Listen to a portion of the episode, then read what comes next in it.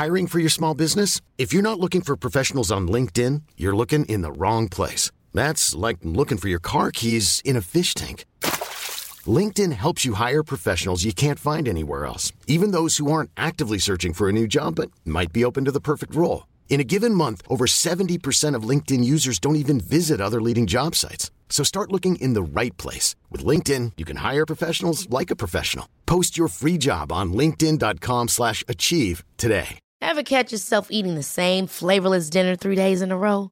Dreaming of something better? Well, HelloFresh is your guilt-free dream come true, baby. It's me, Keke Palmer. Let's wake up those taste buds with hot, juicy pecan-crusted chicken or garlic butter shrimp scampi. Mm. Hello Fresh. Stop dreaming of all the delicious possibilities and dig in at HelloFresh.com. Let's get this dinner party started.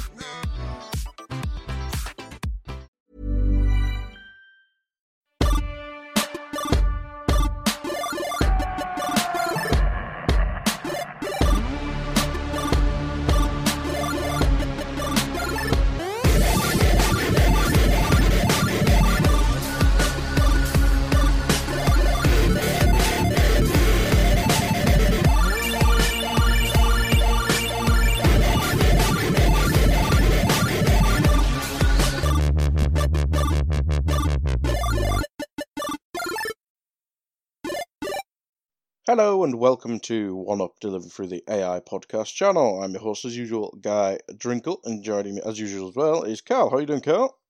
Not too bad, Guy. How how are you on this this momentous week of weeks? I'm good. I'm good. I'm good. It's uh it's been a good week of football. We finally got the title, or we got the trophy, I should say. Dejan Lovren's been sold. Lallana had a nice teary send off, but it's a player I've not really ever connected with, so I'm, I'm quite happy. And we've had the Xbox uh, game showcase, which is why we're here. But it's been a good week, football and the games, I think. Uh, yeah, no, I'd, I'd definitely echo that. Absolutely, absolutely. But before we get to the Xbox stuff, I mean, we do go for the news. There's only a couple news stories, and it shouldn't take too long. Carl, there was a Nintendo Direct that nobody in the world knew about. Yeah, this one I, I think I only kind of seen a tweet about it the night before. Um, so I checked checked that out on Monday, and, and unfortunately, Nintendo have denied us a big ass direct this summer that we could do an entire podcast on. So we'll we'll have to make do with these mini directs that we're apparently going to be getting quite regularly, and this one focused on third party stuff. So here's the the roundup. Nintendo showcased a mini direct on Monday, which centered around announcements for third party titles. Cadence of Hyrule is receiving three new DLC packs, which will add five new playable characters, 39 new songs, and an additional story centered around Skull Kid, respectively. The first of which launched day and date. Rogue Company from Hi-Rez Studios was showcased once again, as was a trailer for WWE 2K Battlegrounds, which featured a number of WWE superstars playing out a match. And the showcase ended with a double announcement from Atlus. A remaster of Shin Megami Tensei 3 Nocturne was announced for spring 2021, and the previously announced Shin Megami Tensei 5 was given a worldwide release window of 2021. And that was that was it for for what Nintendo had to show us on Monday. Hopefully, the, these uh, directs are a little more regular, and we get get a lot more updates from uh, Nintendo. But I mean, based on what we seen on Monday, did did anything catch your eye, guy? No. uh, what about? I mean, you're you're a resident WWE mm. game fan until recent years. Is Battlegrounds doing it for you at all? Uh, it, it kind of reminds me of that. Um, All Stars. All Stars. That's the one I thought. Yeah, was that was fun actually. I quite yeah, enjoyed that. It kind of yeah, it's, it's giving me similar vibes to that, but obviously everyone's like, I don't know why that, everyone looks like a bobblehead type thing, don't they? Yeah, it looks yeah. very strange. Um, I'd probably play it, but I wouldn't want to pay for it. uh, Yeah. That's the problem with it. Um, but I think the more important thing just about that game is the fact they're taking a year off to not make a horrendous um, series 2K game. So that's probably my favourite thing about that game. But I would play it, but I wouldn't pay I certainly wouldn't pay 50, 60 quid for it. I'd probably pay 15, 20 if I was really bored. So maybe next summer. Um, but yeah, I mean, uh, all these titles they all sound Japanese, and you're you're the you're the Japanese yeah. expert. So, uh, anything tickle your fancy? Yeah, yeah, no, definitely. Um, I'm a f- big fan of the Shin Megami Tensei series. I mean, that's the the um, it's the the the father series of of Persona and the like. Um, I have Shin Megami Tensei 3 Nocturne for the PS2 and, and played it a bit, but I got it kind of quite late on in the PS2's lifetime, so I never got around to kind of finishing it. So I'm very intrigued by this remaster, although I, I don't know yet whether it's exclusive to the the um, the Switch or not, or, or possibly is it coming to PlayStation and Xbox as well. And of course, like Shin Megami Tensei 5, which I believe is a Switch exclusive, has kind of caught my eye from from when it was first announced. So it's good to know that that's coming out next year, and it's it's kind of worldwide release. So it won't be a case of coming out in Japan first and and the West a year later, which is often what happens with that series. So um, I'm very much interested in those two titles. Um, as for the rest of what was shown off, I mean, Rogue Company looks ridiculously generic. Uh, Cadence of Hyrule is a cool little game, but roguelikes aren't really my thing. And I'd be with you on 2K Battlegrounds. I'd I'd like to play it, but I'd never buy it. But I know a friend of mine who will buy it, so you know there there might be the odd you know kind of night of a few drinks and a few mm. lads playing it at his house, which is kind of the best way to play those games. Yeah, so absolutely. Uh, that could be a bit of fun. But um, yeah, no, I, am definitely the I'm looking forward to the two Shin Megami Tensei games. I'll definitely pick them up at some point. Cool. At least someone, at least someone got something out of it. uh, yeah, that's it. Uh, I'm in the minority, I'd say. But yeah. I mean, if I knew what they were, I'd I may have played them, but uh, that's for that's for future pod. Um, but probably more serious news is Ubisoft won't increase their game prices for PS5 and Xbox Series X this autumn is the key word there. Um, and before you go into the story, Carl, I mean, we've had a bit of background, haven't we, that uh, I can't remember which publisher it was. Was it Activision or EA? They put their prices up to seventy, wasn't they? Someone, 2K. 2K was it? It's in the in the story. Oh, yeah. okay. I just kind of shot on the parade there, but uh, yeah, pretty much the backstory is that prices of games are going up to seventy, and Ubisoft for the this autumn is um, sticking at sixty uh, or wherever, wherever the hell you're from. It'll differentiate, but um, yeah, we'll debate afterwards, Carl. So why don't you take us through the story? Yeah, so this story comes from Tom Phillips over Eurogamer, and I'd say if you haven't already, go over there and read the full story. But uh, here's the lowdown PlayStation 5 and Xbox Series X versions of Watch Dogs Legion and Assassin's Creed Valhalla won't cost more than their PS4 and Xbox One counterparts. Speaking in a conference call last night, Ubisoft boss Yves Guillemot said there were, would be no price hike for the next gen versions of its titles this year at least. Quote, for the Christmas games, we plan to come out with the same price as the previous generation of consoles, end quote, Guillemot said. Quote, there's what we're focused on at the moment, end quote. This is in contrast to 2K Games, which recently said it would up the price of NBA 2K21's next gen versions. Guillemot appeared to avoid answering a follow-up question about future releases. Quote, for the $60 price, we are concentrating on the Christmas releases, end quote, he added. Quote, those games will launch at $60, end quote. Ubisoft also confirmed its next Ubisoft Forward will be held in September. So what's your thoughts on this, guy? Well, that last sentence is kind of promising. um, I thought I thought the next one would be like winterish, um, but anyway, we'll talk about that in September. Um, yeah, I think it's probably the best thing to do because a game that's cross gen. Did he? Did he? I'm not sure if there's like further in that full story. Was there anything about saying like PS4, Xbox One prices are cheaper, or is all four versions going to be sixty quid? I think it's going to be. They're all going to be sixty quid. Though I'm not too it's not too clear to me yet. Hmm. Which you know, this article seems to suggest that literally, you know, if I was to walk into a, a GameStop, I'd see an Xbox One box of Watch Dogs Legion and an Xbox Series X box. I, you know, I, I don't know whether there's been any official confirmation on that yet. And my, my expectation would be, especially with these games that are going to be getting the the free update, you know, the smart delivery mm. as Xbox are coining it. I would just expect them. What what would be the point in printing separate boxes? I would just expect them to print in one box. You know, maybe it's just an Xbox One box, or just a, or maybe it's like you know, remember early on in the when Xbox first started doing the backwards compatibility, they like re-released kind of some popular games like Red Dead Redemption, mm. and if you got the box, it would have Xbox 360 slash Xbox One at the top of the box. So maybe something like that, you know, rather than releasing them in yeah. separate boxes. It'll it'll be interesting to see on on that one. Um, but it it does seem obviously for obviously they're sticking with the sixty dollars for now, and and maybe that's a good good idea, all things considered, because if they do choose to, to release separate releases, you know, if, if say the Xbox Series X version was ten dollars cheaper, someone could just buy the Xbox One version and true, they're going to get true. the free upgrade anyway. So, you know, it's it just would, would completely def- defeat the purpose. So um, it, it, makes a lot of sense on Ubisoft's part, and I'm sure we'll see now in September when they focus more on Far Cry and whatever else is to come. You know, you'd assume.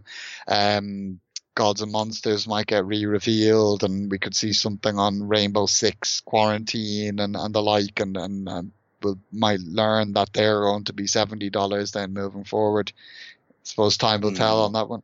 Yeah, I think I think it will eventually go up to seventy dollars. I mean, obviously, games are becoming more expensive to make because well, just look at the damn size of them.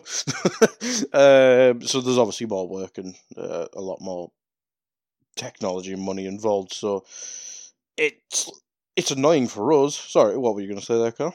Well, I, I was just going to say, I mean, it, I mean, it even it, can be simply broken down to the fact that, as, as I heard on a um, another podcast recently, you know, games have been sixty dollars for as long as we can remember, and mm if you look at inflation from that time, sixty dollars is now seventy dollars. It's it's seventy dollars and a, and change, a few cents or whatever. So, you know, it just makes logical sense to bump them up from sixty to seventy. Yeah, no, that's a very good point. It's a very good point. I mean, Christ, do you remember when they were like thirty quid back in PS2 Xbox days? Feels like a very long time ago because it was. um, very strange, but 70 quid, I mean, look at us being grown ups and not asked about it. Well, well, are you asked? I mean, it's fair on a developer, but 70 quid for a game, I mean, are we that far off 100 quid for a game? Um, I mean, I've always been interested in, you know, I, I don't think games should be tied to, to a set price, really. You know, I know they're not to a degree, and like indie games and stuff can be mm. cheaper, and get the odd budget game, for example, things like uh, Ratchet and Clank launched at, at 40 euro rather than mm. 60 euro, and uh, I suppose it would be like 30 pounds instead of 45 pounds. Yeah, that, and it, yeah, exactly that that's becoming more the norm. So I almost feel like you know games should be priced based on the the value they offer. You know what I mean? If it's a if you're releasing a game that's more of a platform and is going to last years, you know, you could you could you could argue to to charge 80, 90, even 100 for it. Um, similar with like something like The Witcher, you know, I mean, The Witcher could have clearly with The Witcher mm. 3 been worth a, you know, an 80 euro price tag and, and you'd assume Cyberpunk could be the same, you know, so I, I'm not, not so against that. You know, it depends on the the value of the game. But at the same time, then there's probably some games that are priced at sixty dollars, and I'm like, does that really warrant that price? You know, I'd, I'd question mm. that. So I think ultimately it comes down to your your choice. I mean, you can make choice, and often I do. Like I I I sometimes will go out and pay the full whack, you know, pre-order a game like I did with uh, The Last of Us Part Two. But often I'll look at a game and I'll say, well, look, I know if I wait three months, I'll I'll get that for half price, uh, which is often the case. So, I mean, it, completely comes down to your own choice. If you want to pay the seventy dollars to get a game at launch, you can do that. If you if you want to wait until they, they go down to, to 50, 40, whatever the case be, you, you could choose to do that. I mean, it's it's completely, you know, the, the buyer's own decision on that. So I, I personally don't think it's it's worth complaining about. And as I said, anyway, it's just it's just down to inflation. It's it's overdue really that they would would match the prices to to match inflation. No, that's a good point. It's a good point. It's um yeah, I'm just trying. I'm just trying to think of what else we could talk. I mean, you mentioned games there. I think in the story it mentions NBA 2K. It's not. I know it's a big franchise, probably bigger in America, obviously, big for people over there than, than us too. Even though I do get it every year, but um, seventy quid for a basketball game. That's that tends to be a bit disappointing whenever I get it. It seems. Hmm. Are sports I mean, games the right one to start yeah, uh, yeah, no, I, I mean, I, have seen that. I, like, I mean, I, I seen someone um, who had been kind of pushing for a while the prediction that games are going to go up in price, and and they'd even said possibly rather from sixty to seventy, from sixty to eighty was what they were expecting, Oof. and you know, they said when the NBA news was was announced, they they said, oh, you know, look, clearly uh, and they said and we still don't even know you know that's just for a sports title. Maybe a sports title is going to be slightly cheaper you know possibly a you know a kind of uh, like a call of duty or something could be even more expensive could be 80 um i, I suppose that that remains to be seen. Um but i, I get you like a, a sports title doesn't uh, exactly seem that the the best value to begin with. I mean, something we didn't talk about, which actually in a way ties into this, is the news. Obviously, that um, Pro Evolution Soccer this year won't be getting a full release. Rather, it'll be getting kind of like a, almost a, a roster update for for a budget price. And I mean, I've I've kind of wanted to see that for a sports game for a while. If if maybe you know games like FIFA and NBA became like biannual games and then kind of then the following year they released a like a twenty dollar DLC to update the the teams. I mean, it is, and and that would make them a lot more value for for money. I mean, what what's your thought on that? Almost turning it into a, a platform. I mean, you could even go beyond two years. I mean, what would be your opinion on that? Yeah, I mean, it's t- it's tough with with sports games because I mean, FIFA's probably the one for us where especially the FIFA franchise because it's been the same. it's been the exact same for years. So, um, adding an extra year to the cycle, I mean, it, it probably wouldn't be in the favour of someone like EA, obviously, because they'd want the money. Um, but if it helped them make a better game, do something for the customer, for the player, it'd be nice. I mean, we mentioned with WWE, didn't we? Um, them, them taking a year off. I think 2K knew it wasn't the the last the last one especially was dog shit, um, and they wanted to fix that. Um, and I think that's a good decision. I just don't think it'll. I don't think it would work well, especially with FIFA for us. Maybe with something like 2K, and then you can just after a year um, release an updated team. But FIFA, I, my lack my lack of faith in EA is strong. um, I think it's just too much money to be made. Like, I don't like this FIFA, but I've still spent stupid money on Ultimate Team like a dickhead.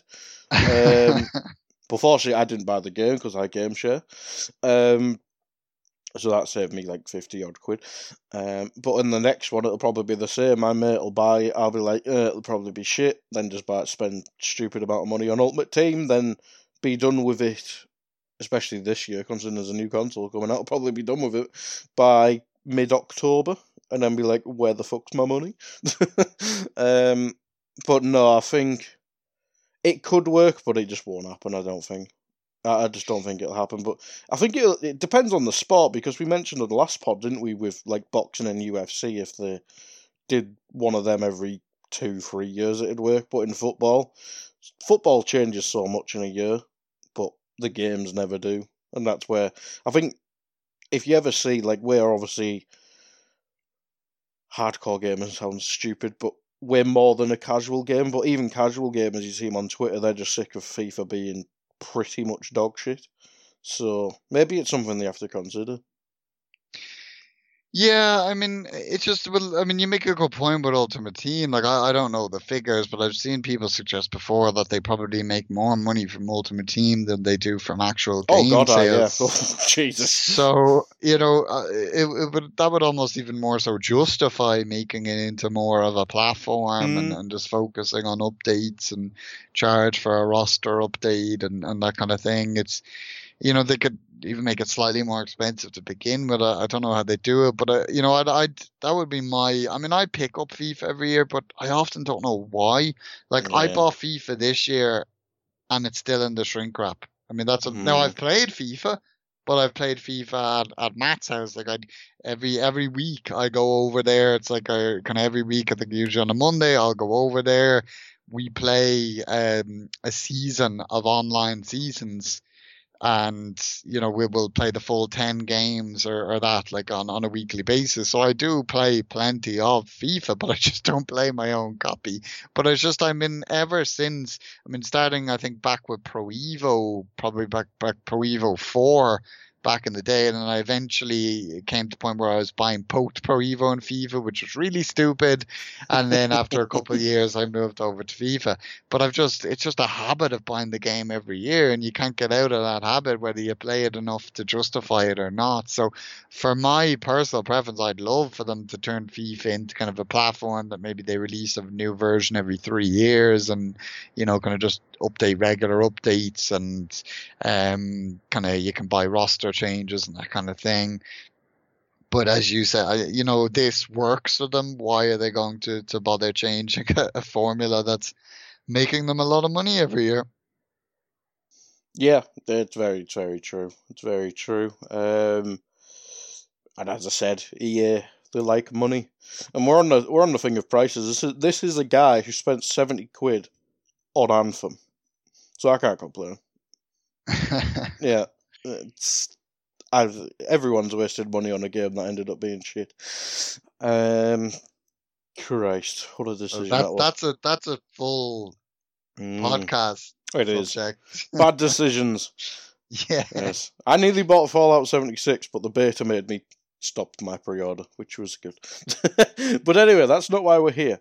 So that that was the end of the news, and now we can get into the Xbox Game Showcase. Um, shall we quickly go through the pre-show because I only half watched it. I was like not really concentrating, but I did I did watch it obviously. Um, anything you want to pick out from the uh, the pre-show? I mean, I'm sure there's something that. Uh, what did I what did I say on WhatsApp?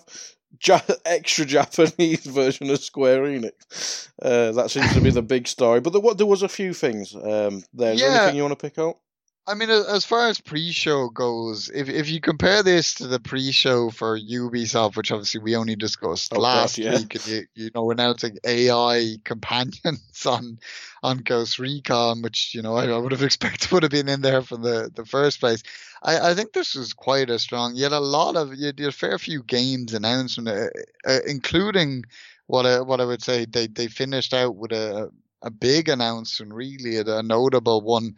I mean, obviously they opened up with uh, Dragon Quest XI-S, which was previously an, a Switch exclusive, coming to um, Xbox. First time Dragon Quest has debuted on a on an Xbox console, Mm, and it's coming to Game Pass, which is is always pretty cool when they get a, a notable third party game on on Game Pass. So that, that was pretty cool. Uh, next, then they announced a new indie title, Exo Mecha from Twisted Red, which is a free to play shooter with vehicles coming in late 2021. I mean, did that did that be something you you could see yourself playing at all? it's free, so yeah. uh, that was my any- thought. Uh, anything's free, I'll play it. It- it kind of made me give me um Power Rangers vibes at times because you had like these big huge mechas like fighting with swords and stuff like it. It- it- Absolutely. which is you know and I'm always down for anything that reminds me of Power Rangers. Um, somehow they threw in a new trailer from Watch Dogs Legion, which uh seemed suspiciously like footage we'd already Yes. seen mixed into a new Mm. trailer, but we'll we'll forgive Ubisoft. Um, then there was Echo Generation, another indie title, which appears, from what I can see for now, it's only announced for Xbox and PC. Kind of gave me Stranger Things vibes. Did, did you get the same vibes from that? Yeah, it looked like it was kind of dark but fun. If that's the right way to go about it. Yeah, yeah, no, it, look, it was intriguing, and I like the art style. Um, I also love the developer's name. I've never heard of them. Cococucumber. It's why why not? exactly. You know, in a hard, world where we're running out of original. Yeah, names, I was gonna say that's a winner. It's hard to find a serious name. So just go chocolate cucumber. oh, Why not? Yeah. Um, but it, definitely that's a game that caught my eye in, in terms of that kind of the one of the one the indie games that we see in throughout the, the showcase. So I'll definitely be keeping an eye on that one. And then there was Hello Neighbor 2, which also for now appears to be Xbox only. Now, I'd fully expect that to yeah, come to absolutely. PlayStation and possibly Switch in the future, but it could quite possibly be a timed exclusive. And I've never played the original, but it does seem to be quite a popular indie mm. title. And the, the trailer looked kind of cool. I, I didn't even know it was Hello Neighbor until the end. No, like, I didn't. I kind of got it from the art style and I was like, why? Why is there a bloke dressed as a bird? uh, but I mean, anything to make it. I, I've not. I've not played Hello Neighbor, but I played the multiple version where. What was it called? I think it might just been called Hello Neighbors instead. I can't remember what it was called. Um, but I played that. Mm, didn't really work too well as a multiplayer because it was kind of easy um, to just kind of just run at him and beat him up, uh, and just avoid him pretty much. But no, if if that's your type of game, wh- why not? It looks like they've kind of made it more more next gen and more stuff to do, just a bit more clever a game. Whereas before it was like, I think it what did I think the market is like a self learning game, and adding adding more depth to that. I mean, it's a really interesting um, idea if if that's your type of game. But uh, it's coming to Game Pass, so I'd probably give it a go.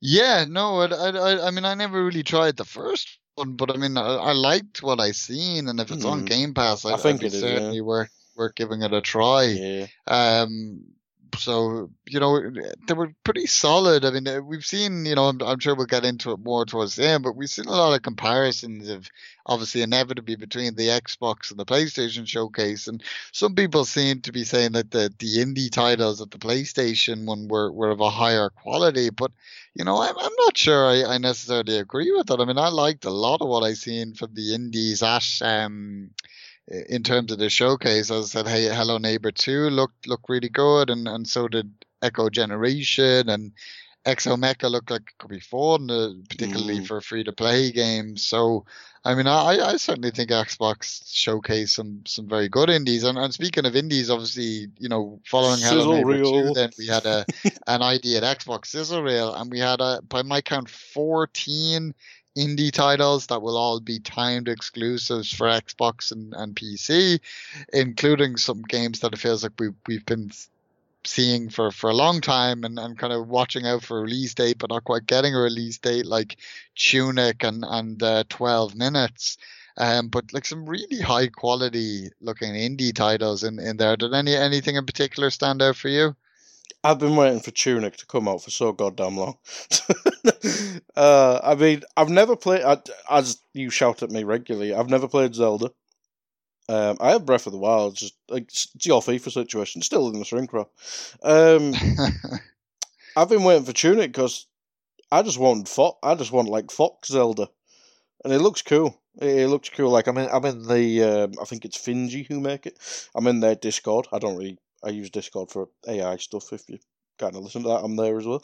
Um, and yeah, uh, they're just updating about other games. I like just, just tell me, tell me when she's coming up. I want, yeah. I want to play the damn game. Um, but no, that you mentioned twelve minutes as well. Obviously, we've seen quite a bit of that. That looks very interesting. Um, bit of fun. I mean, the Falconeer probably looks a bit fun. Um, yeah, that that certainly stood out to me as well. yeah. well. Um, it's hard with a sizzle reel because you can't you can't you remember the game but you can't remember the name of the game. Um, but yeah, I think Tunic's the main one because that that's the one. Like you, you know, you know when you get an indie game stuck in your head. I'm sure you, you obviously used to play 360, where indie games used to be like one of the better seller points. I'm sure you have a memory of a um, an indie game, and Tunic looks like the next in line for me of that. Yeah, certainly. I mean, I know what you're saying. They, used to be obviously like the summer of arcade, and um, you know, Xbox really was the leading platform as far as indies back then. I mean, I remember things like um, Limbo and um, Bastion, and like Bastion's possibly still my favorite indie title of all time. I mean, it's a, it's an amazing game. I own it on like every platform at this point. Mm. Um, so it, um, no, I, I, I definitely see where you're coming from, and and it, it seems like you know Microsoft are trying to push that again with the the indie. I mean, they they always have been with the idea at Xbox, but I mean, I'm I'm liking what they're showing here, and obviously they're for the most part they're timed exclusives, but mm. but nonetheless, I mean, especially when we're talking about a like kind of a launch window, a launch year, you know, you want to have as much reasons for people to prefer your platform as possible, and and indies can certainly help in in in terms of that. So, you know, I do I, I applaud mm. what what Microsoft are doing on Absolutely. on that field. And this next this next bit, Carl, is all you.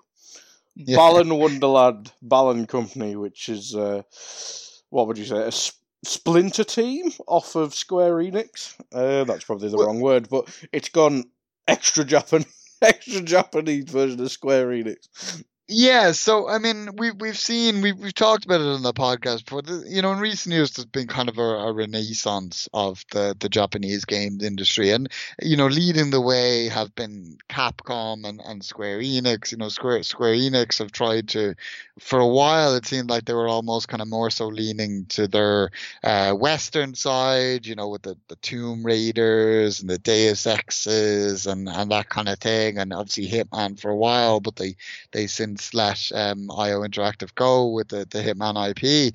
But in more recent years, they've, they've been trying to revive the, the Japanese side of things. Um, you know, Final Fantasy 15 seemed almost like a start to that.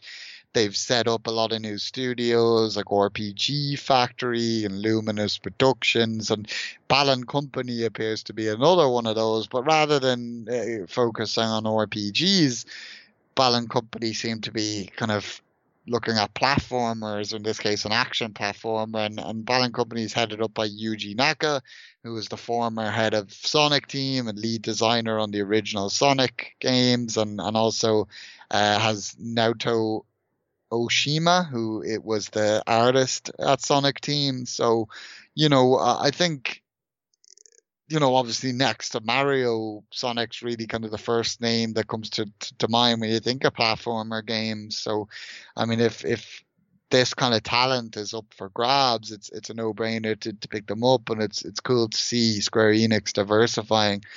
As for the game itself, it, it looks quite artsy. I, I don't think it's my kind of game, but it's definitely the kind of game like I could look at you know trailers for and, and think that looks cool, but I don't think I'll play it.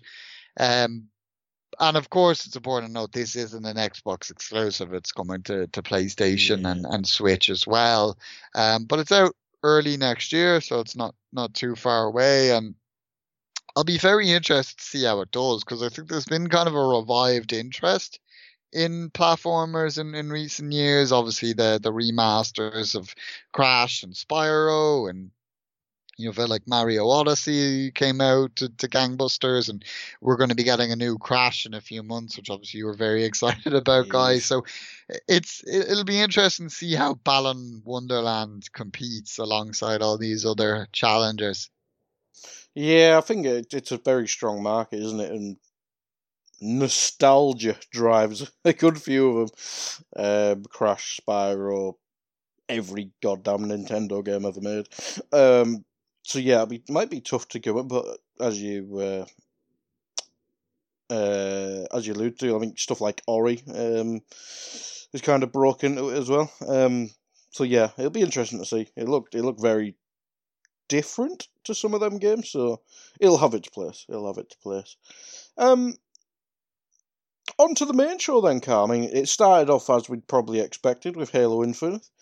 Um, we got quite a bit of gameplay. I'm not sure what it timed at, but it felt like 10 mins, 5, 10 mins, which is quite a lot considering the sum this summer. It's not really been about gameplay. I mean, what what did we have at the PlayStation event? We had Ratchet and Clank a bit, which is longish. Um, that's all. That's the only gameplay I can think of, really. Um. Uh, well, there, there was a few. There There's was a few, but I mean- Yeah. There was um. Uh, a lot of platformers actually. Um, Sackboy, Sackboy's Big Adventure was another Yeah. one. The platformers had a lot of a lot of gameplay. The other games, not so much. I'm, I, you know, in terms of the I, even with the third party stuff tied in, I, I can't really think of of any other gameplay shown at the. The, may- well, actually, a couple of the indies, I suppose, that uh, appeared to, Yeah. to show gameplay, but there wasn't much. So, I, I you know, I don't, I don't, I don't think that's uh, an edge that that Sony had in any way. But I feel it was really important with Halo Infinite that they showed gameplay. So I was so happy that they did. It, it, it you know, it's, it, someone was legit playing the game. Um, and that was exciting to see because I mean I, I think that's what sells Halo. It's the gameplay. I mean that's that's always been its strongest point. You know the story can be decent and you know the it can look kind of visually attractive at times, but I think above all else, Halo centers around gameplay.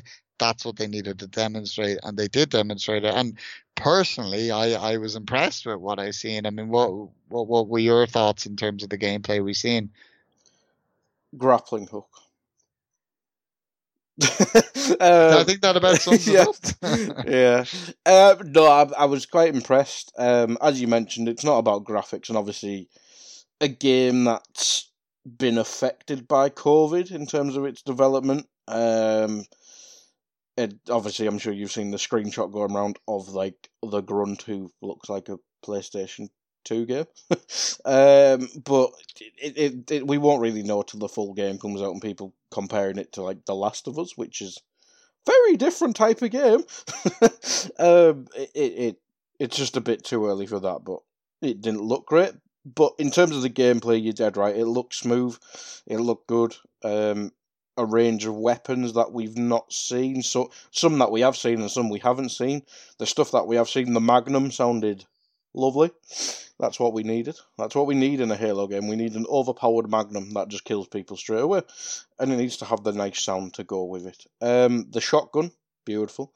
Um, grappling hook. Every game needs a grappling hook. Let's be honest. And adding in more ability type things, which we've seen in the the last few Halos with like bubble shields and um, being able to lock yourself down and uh, jump packs and stuff like that. Um, and this one we get like a, a big wall shield, didn't we? Um, it's it looked impressive, and I mean the open world. It looked like it it fit. It looked like it it seemed to suit it. It's obviously very early to tell, but you could see you could kind of see how it works. I mean, driving around in a warthog on a Halo ring. It sounds right, doesn't it? Yeah, certainly. I mean, I, I was I was really excited to hear that it's going to be kind of set on the one planet and and then it's going to be open because you know I recall playing Halo back in the day and you'd look out and see these areas and you'd be like, God, I wish I could explore that, but obviously you never could. You know, you'd be you know ferried into a, a tunnel or whatever, and that'd be it. Then just you know killing the covenants and the, that are based in the tunnel. Like it's um, you never really got to explore because you know they were linear shooters, but this will finally allow you to explore, and that's that's really exciting. And uh, I mean, that's for me. You know, I've I've seen all the the graphical comparisons, and obviously, you know, there's no doubting that The Last of Us Part Two looks better, and but at the same time, I you know I, I think some of the comparisons I've, I've seen some people go as far as saying, "No, that looks like it's just kind of a, an original Xbox game spruced up a little bit." Like I wouldn't, I wouldn't go that far. I mean, it it, it to me it seemed kind of like an early Xbox One game. You know what I mean? Like maybe the first Destiny. You know, that'd be kind of a comparison I'd make. Um, but I, I I just don't think it's about that, and that was that was never my thought while watching the show. I was just completely interested in all the the gameplay reveals. I mean the the combat options seem endless, and the you know the as I said the the open world there there to explore. I mean that this things it seems exactly what I want from the Halo game, and we're back to fighting the Covenant, which obviously we talked about when we were previewing. I, I feel that's really important. I mean someone said like this is um I seen on Twitter like this is uh Force Awakens Halo and and that Mm, that could be that's a good well. Well be the case like that's and that's what I Does want Does that mean four and five were Last Jedi and Rise of Skywalker? they were shit. possibly um no but I, I mean I was I was really impressed with with, with Halo and I, I think I can I can easily overlook any kind of undercooked graphics with, with what we see in in terms of gameplay yeah, I just kind of wish Mixer was alive still for that stream because they streamed at 4K, I think. So it would have been helpful in this one. Um, but yeah, I mean, I, I'm with you there. I mean, I'll play, well, maybe not day one, depending on third party stuff, but I will definitely play this at some point. Um, it just depends how much blood, how many bloody games come out at launch, but we we can't even really talk about that till next month. Um, well, we presume next month, but yeah, Halo. It, it, just looked like what it is. I mean, what what what did you, what did you make of the the cutscene with the pilot, who's obviously a brand new brand new character to my knowledge? I think we've seen him in a couple other teaser bits. It's weird. I mean, replacing the cast. I mean, obviously Johnson died in three, I believe. Yes, he did. Um, and every other character. I mean, it's hard replacing characters like that, but someone who seemingly has or has been placed in a relationship, like friendly relationship with with Chief. I mean, you have to replace those characters from the first trilogy, don't you? Yeah, I mean the supporting characters were were always a, a big part of it, like like Johnson and Cortana and um I mean this was the the Arbiter and, and things like that. So I mean it's important to have these these characters around Chief. It can't can't just be Chief versus the world. I don't think that kind of works in a video game anymore. It would have maybe um worked in the nineties but but not anymore. So um, it, it is interesting to have a new supporting character there, and you know, I, I think he, he seemed well performed in the the little bit we've seen. Um, as did the the villain's quite intriguing as well. Mm. So uh, I'm really looking forward to kind of getting to know more about these characters and um, kind of what they're going to bring to the to the table. Yeah, and that bad guy, I'm pretty sure he was voiced by Mr. Krabs from SpongeBob, who's a great voice actor. Who's in like, um, oh my god, what's it called? Star uh, Starship Troopers and stuff like that. And he was in the Mandalorian. I think it was him, and the cast isn't up on IMDb yet, but we'll confirm later on. I think it might have been him. Who's a great voice actor.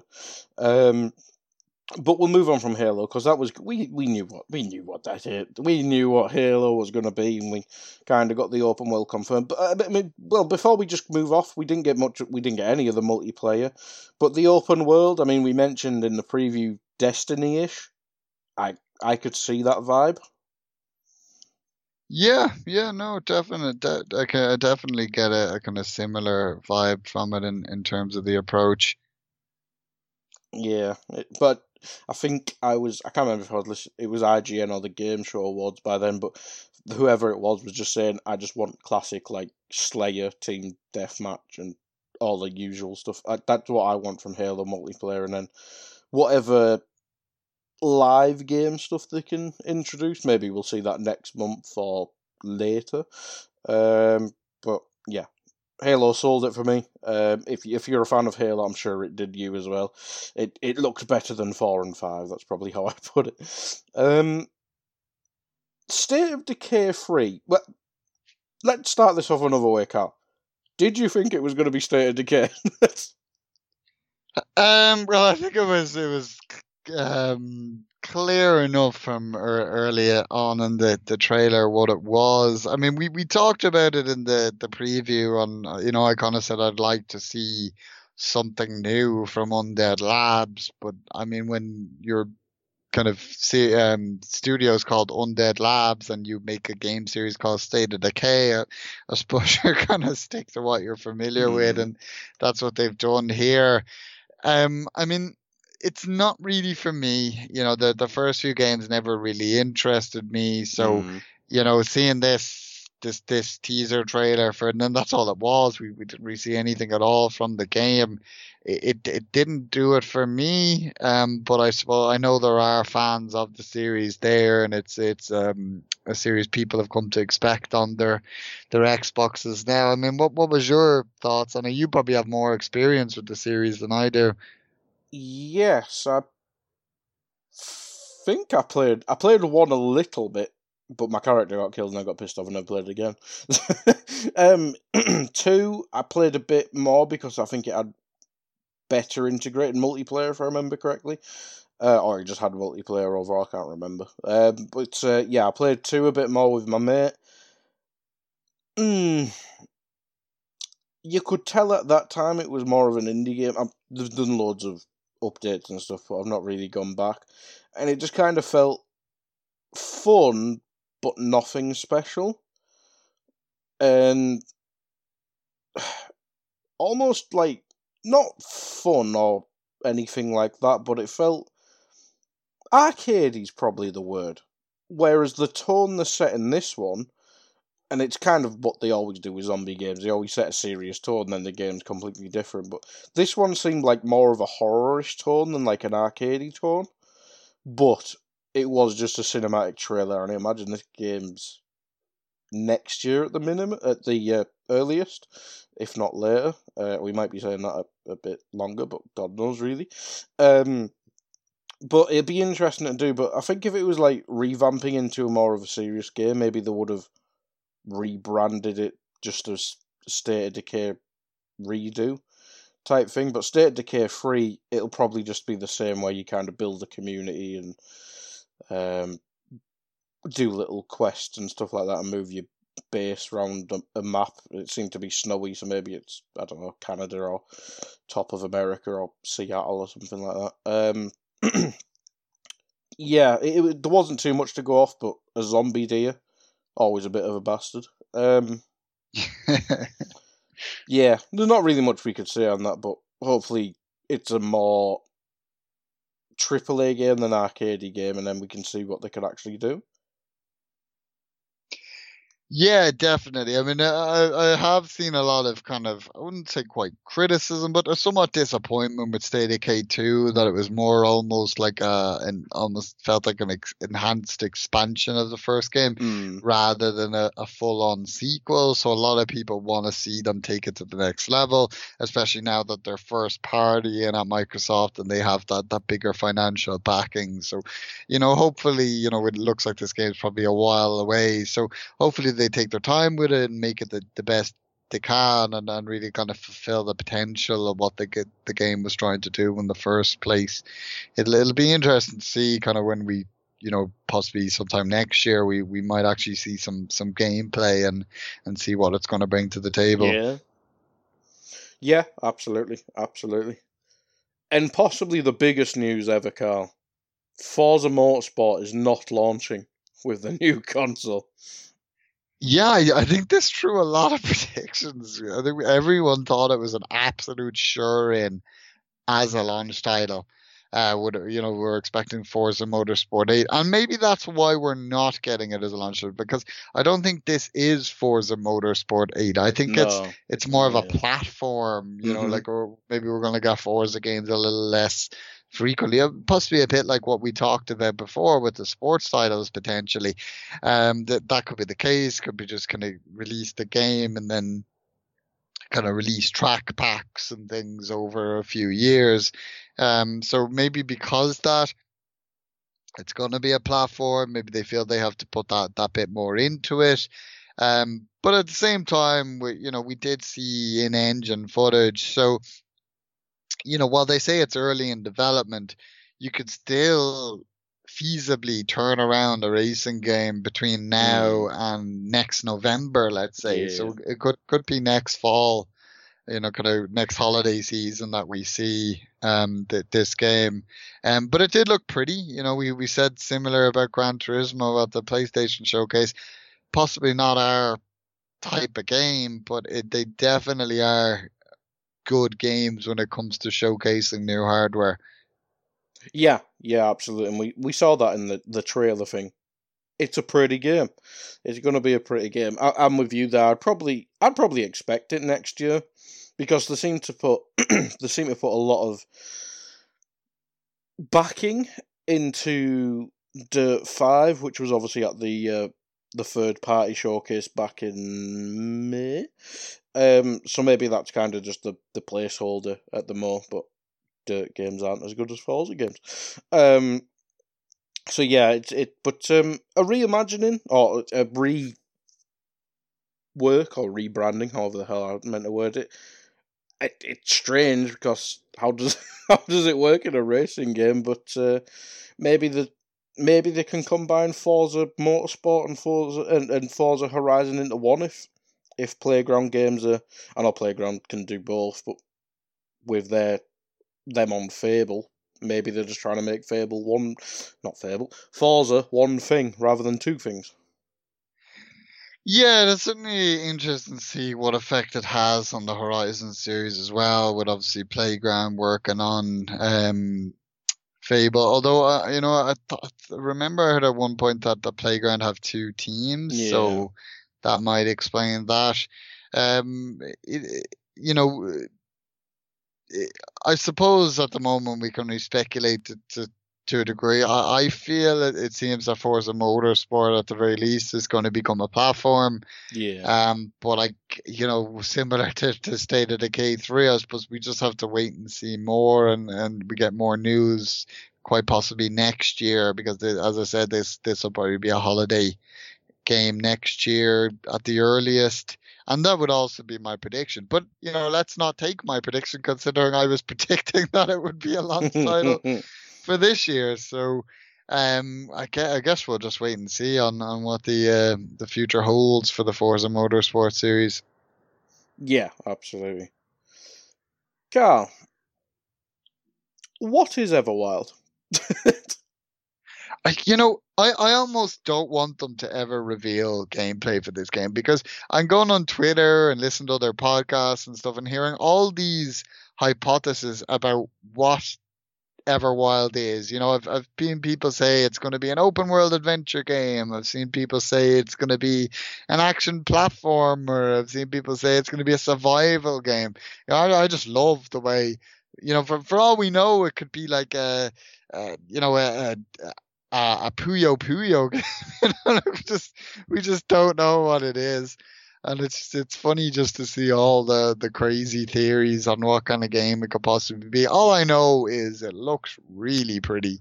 I mean, there's you know Mm. people have wanted like kind of a big game from Rare for a long time, and then we got a lot of kind of We've got some Kinect games. We've had some kind of experimental games like Sea of Thieves, and we quite haven't had what what people wanted, and you, know you kind of get the impression that Everwild could possibly be the game people have wanted all along. So I love what I've seen from it visually so far, but I just have no clue what kind of game it is. And you know, I'm not as creative as other people. I, I can't I can't even begin begin to create a theory on what kind of game it, it could be. I mean, did you want to take a stab at it?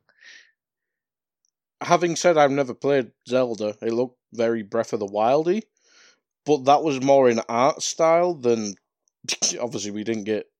Well, was it gameplay or was it in engine cinematic? Because I can't remember what they said, but it it looked. Well, it's hard to tell, isn't it? But every animal in that game is a unit. um, it, I'd say Breath of the Wildy, but Christ knows, really. Um, I'm with you. I, I'm. I kind of hope it's open worldy, adventure RPG game type thing, because that art style it's not something Xbox really has. I mean, it it, it these, that stuff seems synonymous with um, Nintendo most mostly, um, and this and Fable maybe getting the cartoony adventures. It could be something that Xbox has because PlayStation has the serious um, third person action games, um, action story games, I should say. Um, it, it it might be a niche that Xbox can carve out for itself, really. But uh, yeah, God knows. Um, but it, it looked pretty. I mean, it's hard to tell because we've not seen loads of it, but it's been at two, maybe three shows now because it's it debuted at XO nineteen, didn't it? Yes, I think. I think did. so. Yeah. Yeah, I think it's been at two or three shows now, so it must be closer than what we'd think. So I'd maybe say twenty twenty one, maybe early twenty two. Yeah, yeah, no, I think that's you know the, the the very late earliest could be could be next fall, but but more likely I'd I'd agree with you. I'd, I'd probably be predicting maybe mid twenty two. I think Sea of Thieves came out in February, March, if I remember correctly, and obviously rare and rare. So maybe uh, Feb, March 2022. That's Yeah, probably what I'd guess. Possibly, it it Yeah. seems seems ballpark where it'll likely be. You know, you know we don't know if maybe they they've been working on Everwild alongside Sea of Thieves in the background. You know, Yeah, they they're, they are a fairly big studio, rare, so it's it's, it's feasible. Um, I mean, so it wouldn't shock me if it was out earlier. Like I, you know, I doubt it's going to be suddenly announced as a launch title for this No, year, no, but it, it no. wouldn't be like, oh my God, like, you know, because I'd, I'd be thinking, well, Rare are a big studio. They, they could have been working on this for years in the background. Um, but I, I would doubt it. I, my, my expectation would be somewhere between kind of October 2021 and, and say like June 2022, that, that kind of window. Yeah, I'd agree with that. I'd agree with that. Um, I'll play it whenever the it comes out. Um, tell me why Life is Strange again. Uh, that's that's the vibe I got from it, and obviously episodic games. Um, it's not something I've played. Um, or them types of games. I should, I should say I've not really played, but ha- they have it has their own um fan base and niche. Uh, but I mean, is it are these type of games something you've played? I like the type of game. I, I picked up Life is Strange on, on sale at one point, but I just never got around to it. But I, I've they're games I've always kind of admired from from a distance. And again, this one, like they and Don't Nod Entertainment, you know, they're kind of if not the best, they're definitely one of the best studios when it comes to these kind of games. You know, they're very high quality. Um, so it, it was notable to me because I know these games definitely have their following that this was picked up as a third party exclusive. And I know it's not Life is Strange 3, but in my opinion, it is in all but name. You know, I think this is just kind of a case they didn't want to put Life is Strange 3 as an Xbox One exclusive because Yeah. it would upset their PlayStation fans, but it very much seems to be Life is Strange 3. Um, and it, you know, it, it- again, it, it just looks like more the same. You know, that you've got your, you know, kind of your character focused, kind of story narrative based game, um, but with kind of your your almost supernatural elements in the background. Um, so it it is it is more of what they're known for, but that, that's that's never a bad thing if if if a studio can can deliver quality on on the, their focused genre time and time again, and, and I feel Don't Nod do achieve that. And it's not too far away, which was quite notable to me. I mean, the, the first episode is launching on August 27th, Mm. and I think there's quite quick release then of the subsequent episodes. Now, you know, at times we've seen with those kind of games, with, with the Life is Strange series itself, even that episodes have been delayed. It, it just it's just inevitable at times. But it, seems they're at least aiming to get this out early and to get out the ep- get the episodes rolling out quite quickly. And it's going to be on Game Pass, so you know, Xbox people who have Game Pass can can play it at, at no extra cost. Yeah, yeah, absolutely. I mean, we'll probably talk about Game Pass at the end, but every game we're talking about here is on Game Pass, so happy days. Um, Ori and the Will of the Wisp getting smart delivery, 120 frames per second, and uh, full 4K HDR. Pretty game. It'll be pretty. If it's your thing, play it again. Why not? Um, Outer Worlds DLC. Did you play the Outer Worlds? I can't remember if we. I did. Yeah. Played, played it, finished it. Really good game. Yeah. Will you go back to it, or is it kind of. I mean, September 9th, it's probably well enough before next gen for something to fill the time, I suppose. So, would you go back? I don't. I don't know. It's difficult to say. You know, uh, back in the day, I was certainly someone who would, for the games I played through and completed, I'd always go back and get the DLCs. Then it came to a point where I would either, if I know a game would inevitably have DLC, I'd pick up the game. Wait, I'd just wait and pick up the game of the year edition and play everything in one fell swoop. Or if I wasn't so sure and I got a game before that, I'd more often never get around to the DLC. Now, you know, that recently changed in that I, you know, I've been playing through the DLC of Assassin's Creed Odyssey. Still haven't finished it. Got one more episode to go. But, um, but that's the first one I've, I've kind of bought and played in a long time in, in terms of DLC. So as much as I enjoyed the Outer Worlds, it almost feels like kind of I'm finished in that world and kind of ready for, for what comes next. Um, so I just don't know at this point. But I mean, if it comes out to kind of high quality reviews, that that could certainly certainly change. Uh, I to me the most notable thing was that it's been developed by Private Division, and it kind of reminded me of you know the old days when that was all often the case for kind of RPGs and, and RTSs as well, and that you know kind of uh, a smaller studio would develop the the expansion packs. Um, so it was kind of cool to see that kind of trend returning somewhat. Um, but I, am just not sure. Like as I said, I liked the Outer World. It, it's not that, but it's just because there's been been quite a gap since I played it, and it can be hard to, to jump back into those kind of games. Well, what about yourself? You played it as well, didn't you?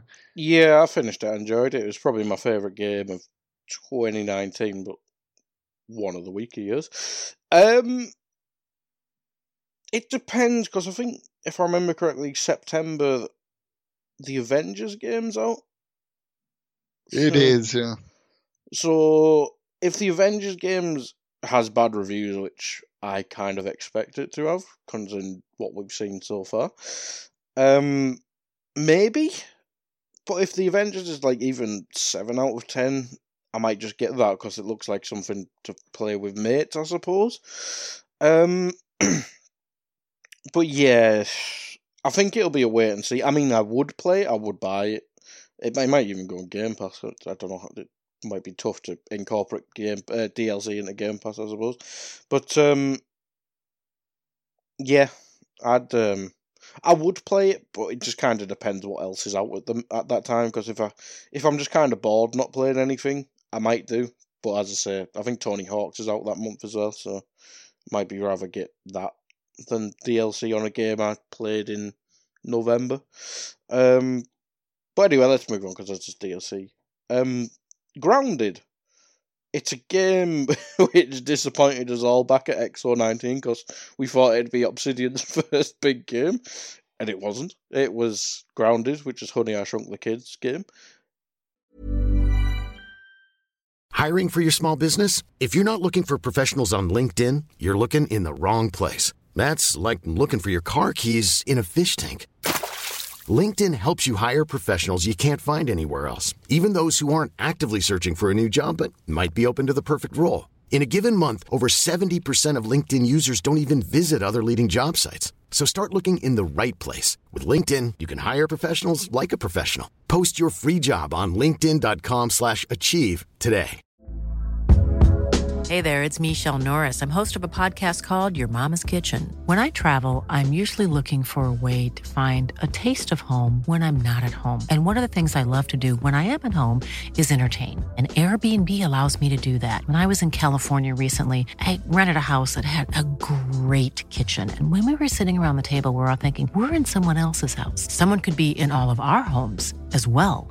If you have a home, but you're not always at home, you have an Airbnb. Your home might be worth more than you think. Find out how much at airbnb.com/slash host. Hold up. What was that? Boring. No flavor. That was as bad as those leftovers you ate all week. Keke Palmer here, and it's time to say hello to something fresh and guilt-free. Hello Fresh. Jazz up dinner with pecan-crusted chicken or garlic butter shrimp scampi. Now that's music to my mouth. Hello Fresh. Let's get this dinner party started. Discover all the delicious possibilities at hellofresh.com.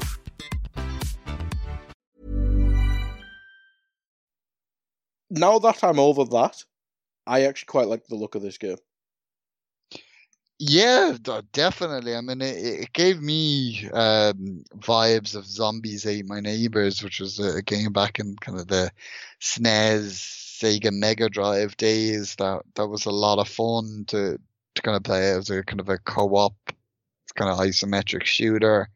Um, kind of very similar vibes to this, you know, kind of playing as as kids and fighting weird creatures and that. And I'd imagine I wouldn't be surprised if that was an inspiration for for this game. And I mean, the trailer itself was quite fun because they're they're almost making they they pointed out this isn't the kind of game that Obsidian are known for, and um they said it, something on the lines of, "Oh, if you want to play the game of the year." You know, play Cyberpunk. You know, it's Yeah. it was very tongue in cheek, a lot, lot of fun, but it looks like it, it could be quite good. I mean, and it's it's I think it's coming to Xbox Game Preview on Tuesday. Tuesday. Yeah, yeah. I've got it. I've got it downloaded ready.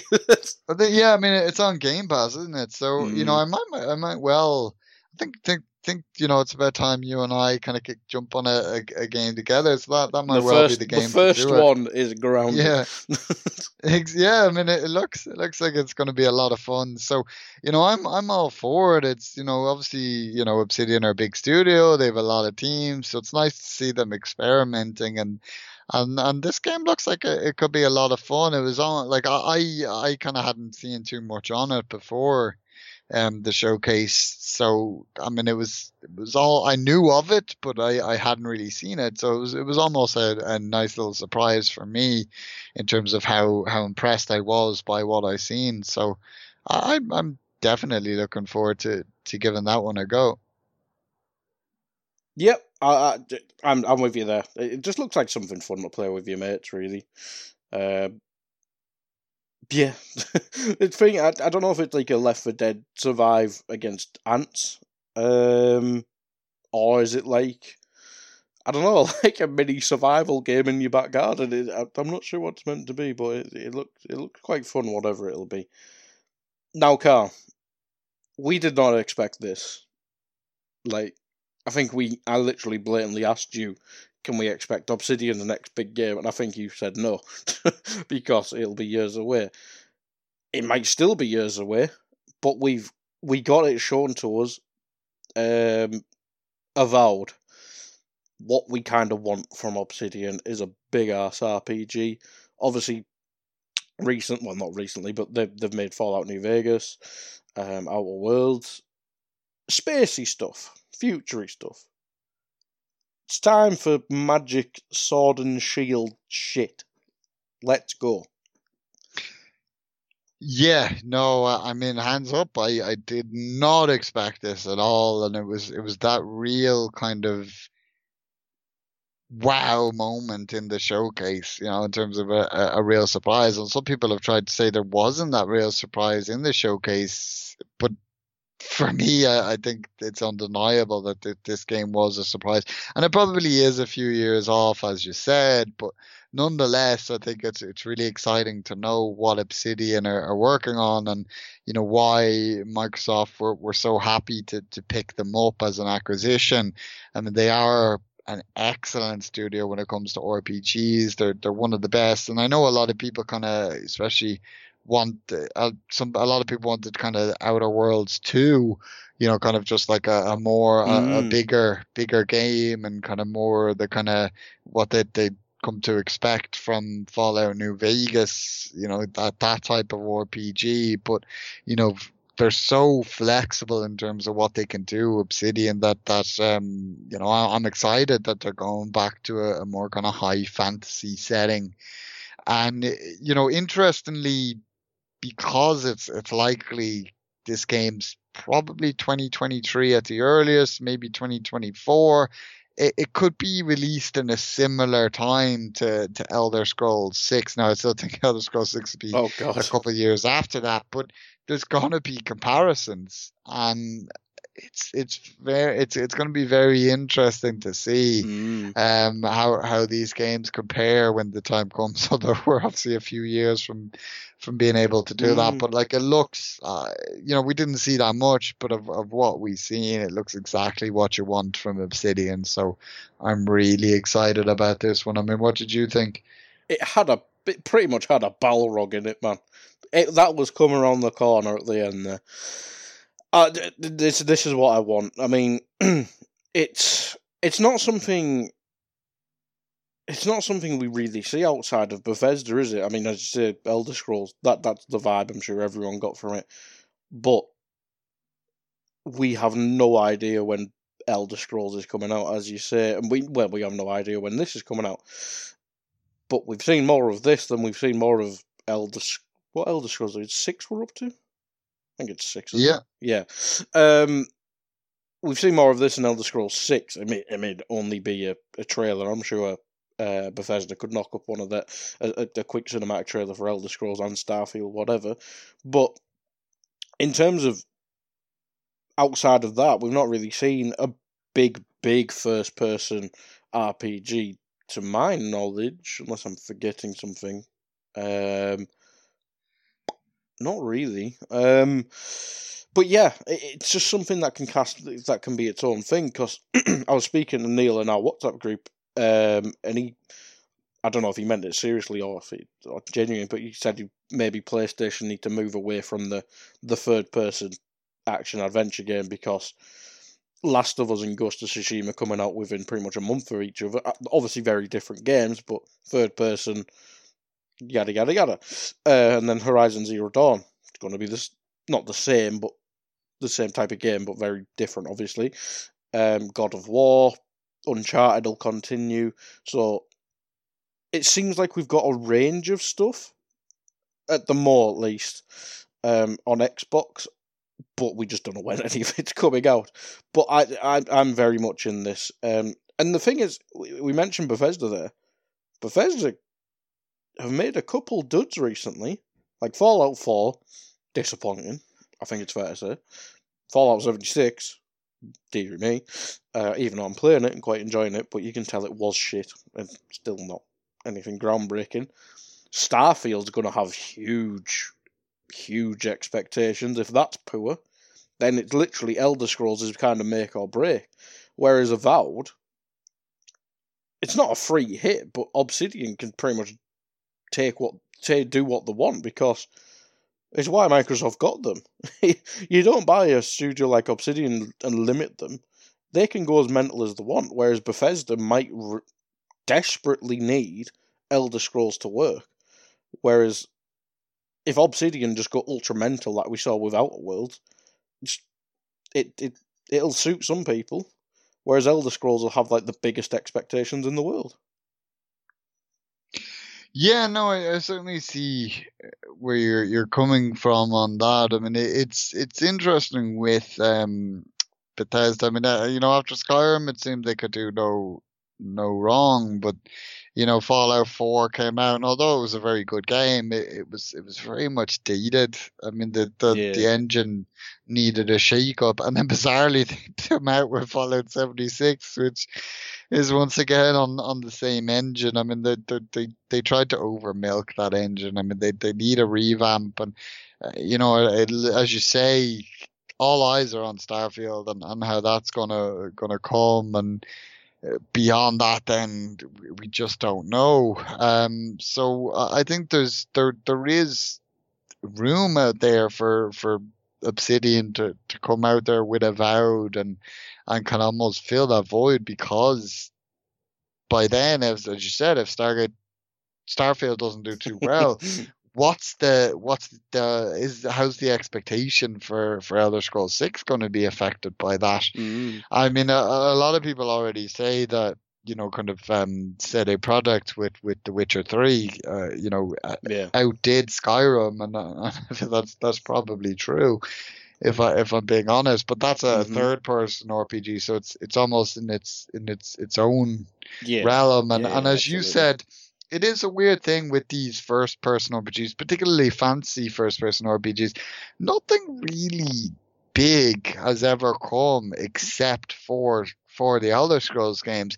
I mean, there's been attempts. There was Two Worlds. There's the Gothic games. I suppose they do okay in their own in uh, on their own level, but it's it's nothing to, to talk about. And obviously, more recently we had Kingdom Come Deliverance, but that's not fancy. It's it's Yeah. medieval, but it's it's not fantasy, and that was a, a high quality title in itself. But th- there's not that much to directly compete with Skyrim and and and the Elder Scrolls in general. So could Avowed be like the first first person high fantasy game with that kind of financial backing behind it that can go head to head and, and, and possibly even outdo Elder Mm. Scrolls because I mean Microsoft let's let's be honest have, have a lot more money than than Bethesda do. than anyone.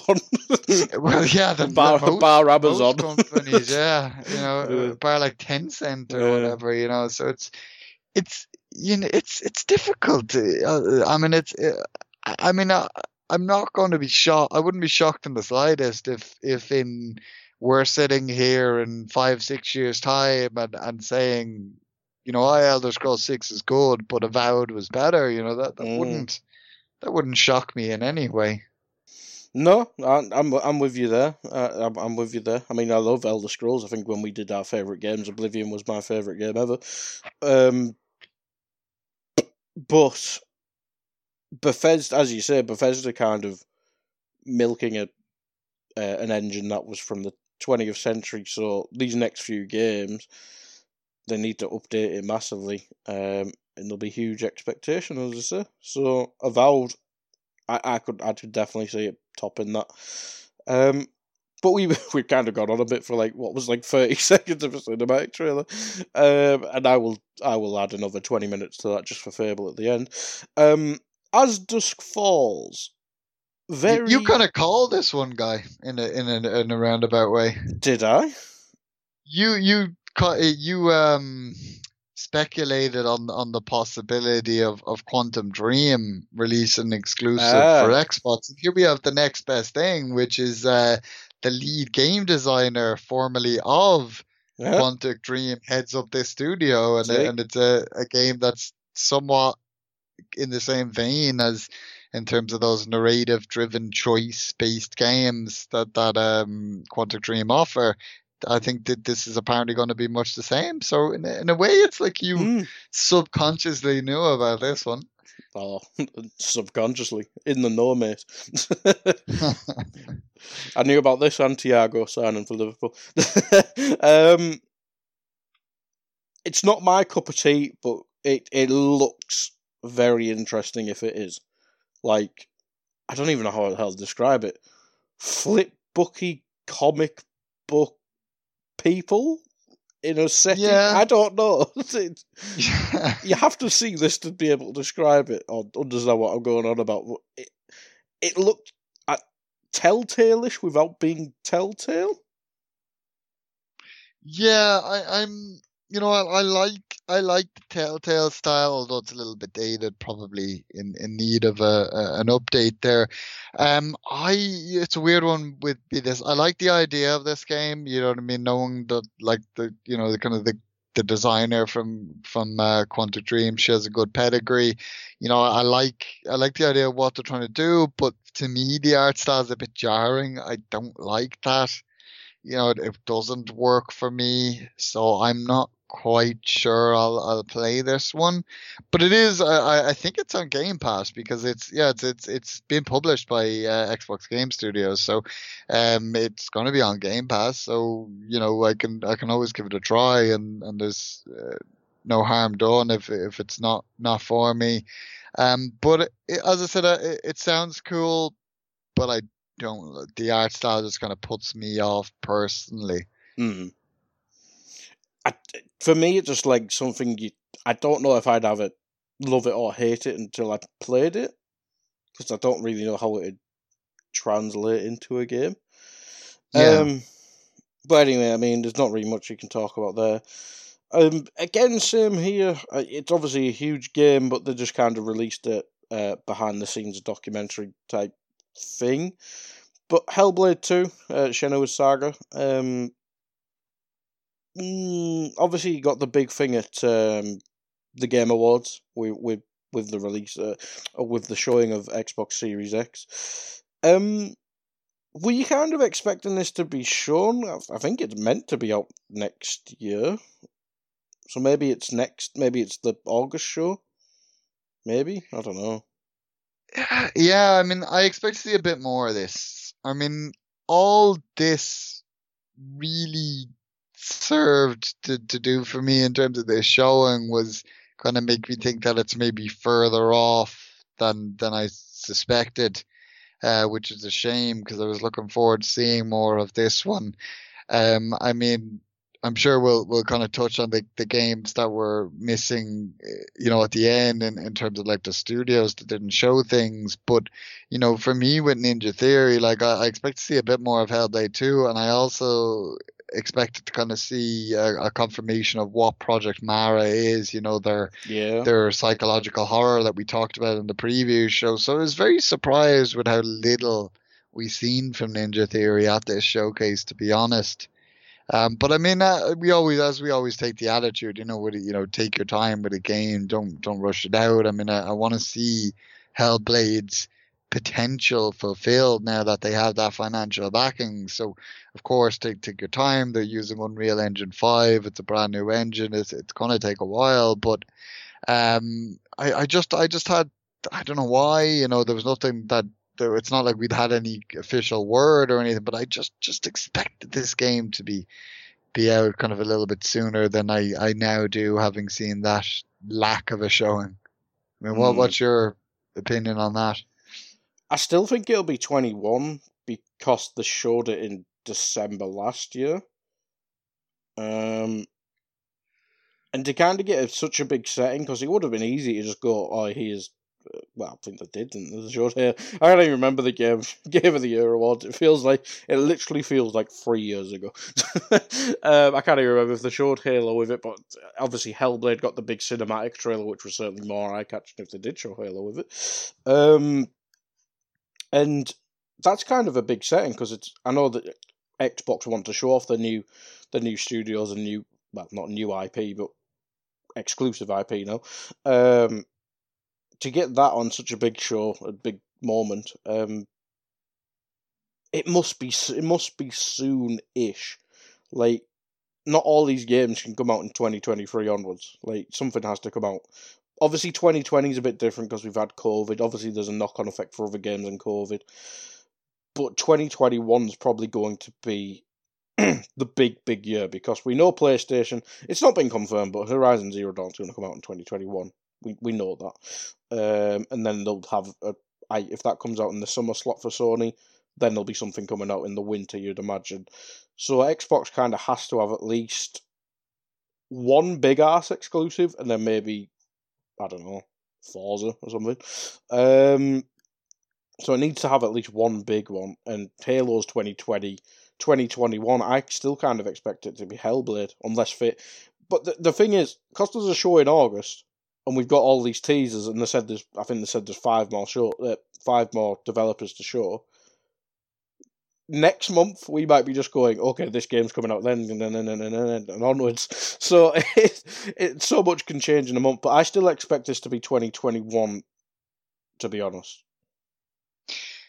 Yeah, no, I, I, I mean, I, I certainly wouldn't rule it out. Um, uh, I mean, it's still not. It's not a, obviously. It's it's it's a step up on what the first game was in terms of scale, but it's still not like a massive open world action game in any sense of the word. So, I mean, it, it, it's it's not impossible at all that this this game could come out in in 2021, um, but it's just the lack of mm. of um, anything being shown at this showcase that uh, has me questioning it somewhat. But I mean, you're right. I had that criticism of the PlayStation show, if you can call it a criticism. Um, and I'd have the same one here that it, it's very it's still very much left the launch of these consoles in shadow. We we don't know Mhm. what's going to be launching with them. We know Halo on on the Xbox front and and Spider-Man Miles Morales and Astro Bot on the PlayStation front, but uh, you'd expect there's going to be more than than those. And I know there's some indies that are timed exclusives as well at launch, but um, still, I'm I'm I'm expecting a, a bit more than that. But you know, both both companies apparently have showcases next month as well, so yeah. I'm sure they'll be launch focused and, when we will get a clear idea of what's coming in. And I think both companies still have hands to play. Um, I mean, as you said, there's the five studios for Microsoft, and although not all of them might have something to show at the next showcase, for example, I don't think the Coalition is likely to have anything for a while, but you know, we could- I think?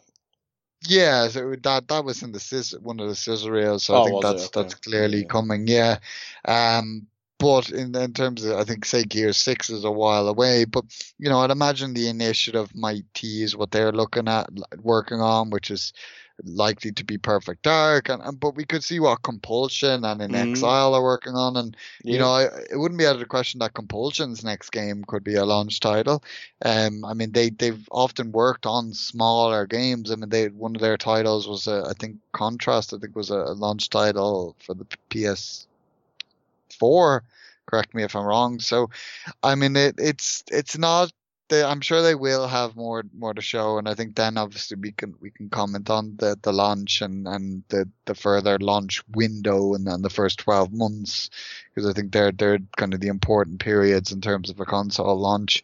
Um, once once we get that that further confirmation next month, um, but it will be it is interesting to kind of try and and place these games in in terms of the releases. And speaking of the re- release dates, um, one which slipped, but it wasn't confirmed till till after the show. Uh, was the next game, which was was Psychonauts 2. You know, I can have a weird feeling about this one because it's not an exclusive. You know, it's it's so strange that like they're now a Microsoft studio, but that their game is still coming to other platforms. I, I'd imagine that was kind of a, a legacy deal that was in place from Double Fine to Sony that there, there's no way out of. But it just it it it, it just seems weird to be looking at it uh, at the game and, and it, it it not to be an exclusive. Is that just me or? Um, they did. I think they did similar with Outer Worlds, if I remember correctly. So I think it's just it's to whore out Game Pass. That, that, that's pretty much it. I just said another. I think what did it, what was the release date for this? I think it's next April. I'll, I'll double check Hmm. now, but I think it's next April. Yeah, so it's pro- it's obviously one that's d- coming out soonish. So I think it was just to add a bit more gameplay. It, it is strange on a Xbox show, but it, to to show something that's coming on for other games, but you just go, well, it's coming out to Game Pass. Um, you can get it without spending fifty odd quid on it. It it was the um, Ratchet and Clank segment of the show, I think, because obviously that got a lot of gameplay. I know it's that was exclusive for PlayStation, but I think this is the closest thing we have to it, really. So I think it was just that segment of the show. Um, and it obviously Double Fine's brand new to the Xbox thing, so you might as well whore out their game. Yeah, I mean, uh, uh, uh, to to confirm, actually, they haven't put a month on it yet. It's just that it's 2021, it's slipped to 2021. Um, yeah, no, I, I'd imagine um it it is just a case of that there was, you know, uh, already this game has been in development for so long and it was announced so long ago. I'd imagine there's already pre-existing deals there, and, and as you said, similar to the Outer Worlds, um, that they simply could couldn't get out of. Um, but you know, obviously they're going to be able to put it. It's going to be on Game Pass, which which gives it its its edge in that you know people who pick get their Xbox and pay for for Game Pass are going to be able to play this one at no additional cost, and and that's big, especially with a game that's that's so highly anticipated. I mean, I have I never really got around to the original Psychonauts, but I have you know friends that that rated you know among if if not as their their favorite platformer of all time. I mean, it's it's just people adore this game. It's a complete cult classic, as is often the case with Double Fine titles. And I mean, it, it, looks like they're putting a lot of love into this one. It's likely, you know, why, it, why it's been delayed because they're just putting that extra, extra bit into it, and they put out all the stops. Obviously, Jack Jack Black is voicing the character in it, and he's singing like kind of the, the song for the, the the game as well. I mean, it's real high quality stuff. So, I mean, when when when this one comes out, I'll, I'll definitely one I'll try and, and Game Pass it. I don't know about you. Yeah, I'd probably play it. I mean, if it if well, you speculated April there, but if it comes out in a lull period, it looked crazy enough for anyone to enjoy. Like you'd probably have to be on some sort of drugs to understand it, going off the trailer. But I mean, Jack Black. I mean, who doesn't like Tenacious D and School of Rock, etc. It's it just it seems like the right sort of fun just to enjoy. Yeah, definitely. Mm. And we'll move on because uh, it's not it's not one we can go into loads of detail, but but but possibly the most underrated news of the day is that Destiny 2 is coming to Game Pass, which isn't the big news because Destiny 2 is an old ass game. But the new DLC is launching into Game Pass Beyond Light. I think that's quite big news because Destiny 2 is obviously one of the biggest games of the gen. And Destiny 2.5, which is the same as Taken, Taken King, but obviously for 2, I presume, that launching into Game Pass is quite big news, I think. Yeah, no, definitely. I mean, we knew there was going to be some kind of big third party announcement as far as Game Pass goes, and, and this was it. And, you know, it is quite notable that that Destiny DLC is coming day and date to Game Pass. And I mean, like I've been out of the Destiny 2 circle for a while, and, and lately the news quite confused me that they're basically scrapping all the original content from the game and hmm. to make room for new stuff. It's a real bizarre move, but nonetheless, the people who play Destiny love Destiny and you know they're going to be right on this. So the idea that they can play if they're Xbox gamers that subscribe to to Game Pass, they can play this for no well or PC, obviously no additional cost. I mean that's that's that's huge news. And to me, what was kind of funny is it's kind of like one of the, you know, if you could even call it a selling points of Stadia was kind of their deal as far as Destiny 2 goes. And, and that's kind of been completely wiped out on this because they also said that obviously Destiny 2 will be playable on mobile devices via xCloud. So, you know, it just kind of makes, mm. makes Stadia quite de- defunct in that sense. Um, but no, I, I, think it's a big, big get for, for Microsoft. And although I, I still think the ship has probably sailed for me as far as getting back into Destiny 2 at this stage. I think for the people who are into it or, or who want to get into it, it's it's big news. Yeah, yeah, absolutely. And not obviously the mention um, smart delivery and all that jazz. Um, but yeah, it's what you'd expect. Considering Destiny 2 last month confirmed like another 200 DLCs for Destiny 2. Um, so not really unexpected. Um, so yeah, Destiny Two. I think it's Beyond Light, the next one that's uh, coming to Game Pass. Um, Stalker Two. Now, some people seem to be quite excited by this. I just before the show, I uh, YouTube the Stalker One because I had no idea about this game. It is this bigger news than I think it is. Um, I mean, I'm aware of Stalker technically I own Stalker because I remember during one of good old games summer sales one time there was like a deal if you spend 20 quid you get Stalker for free so I got it for free um I've never got around to playing it it's it's kind of like a horror shooter um, I, I think it has its fan base. It's definitely a popular game. I, I think the, the first game was fairly well received. Um, so I, I think in certainly in a sense it's a notable timed exclusive because these these third party games we're going to discuss the next year are all timed exclusives for Xbox and PC. So and I are they on Game Pass? Was that was that suggested? I, I don't I don't know. Um, every I think every game in the whole shows on Game Pass. Wow. Yeah. That's, that's pretty pretty impressive. Yeah. Um yeah, no, I mean it's it's it's a notable game. I, I'm not sure it's for me and, and based on what you said, I'm doubting it's I am a one bitch. you have yes. your your eye on. Um, but nonetheless, it's it's very it's a notable. I think it's a, it is a notable game to have as a as a timed exclusive. Is it? You know, and inevitably there's going to be the comparisons. Is it is it on the level of of um, Metro. Deathloop Oh. and um, Tokyo? Oh, what's it called? Tokyo. Go no. It's a Ghost? Ghostwire Tokyo. Ghostwire, yeah. Um, is it on that level? Debatable, maybe, maybe not. But it's it's it's still a notable notable game to have as as a timed exclusive, and particularly if it is if it's on Game Pass as well. I mean, that's that's pretty cool. Yeah, yeah, absolutely, absolutely. I mean, it, it depends because there's horror jo- there's horror shooters like Metro, but then there's horror games like The Medium, which we'll get to. Which no, no, no, thank you. I will never play Outlast. Put it that way.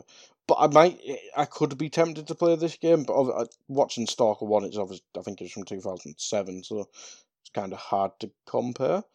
Um, but it'll be one to keep an eye on, I think. Um, again, some maybe underrated news: Warhammer 40k Darktide.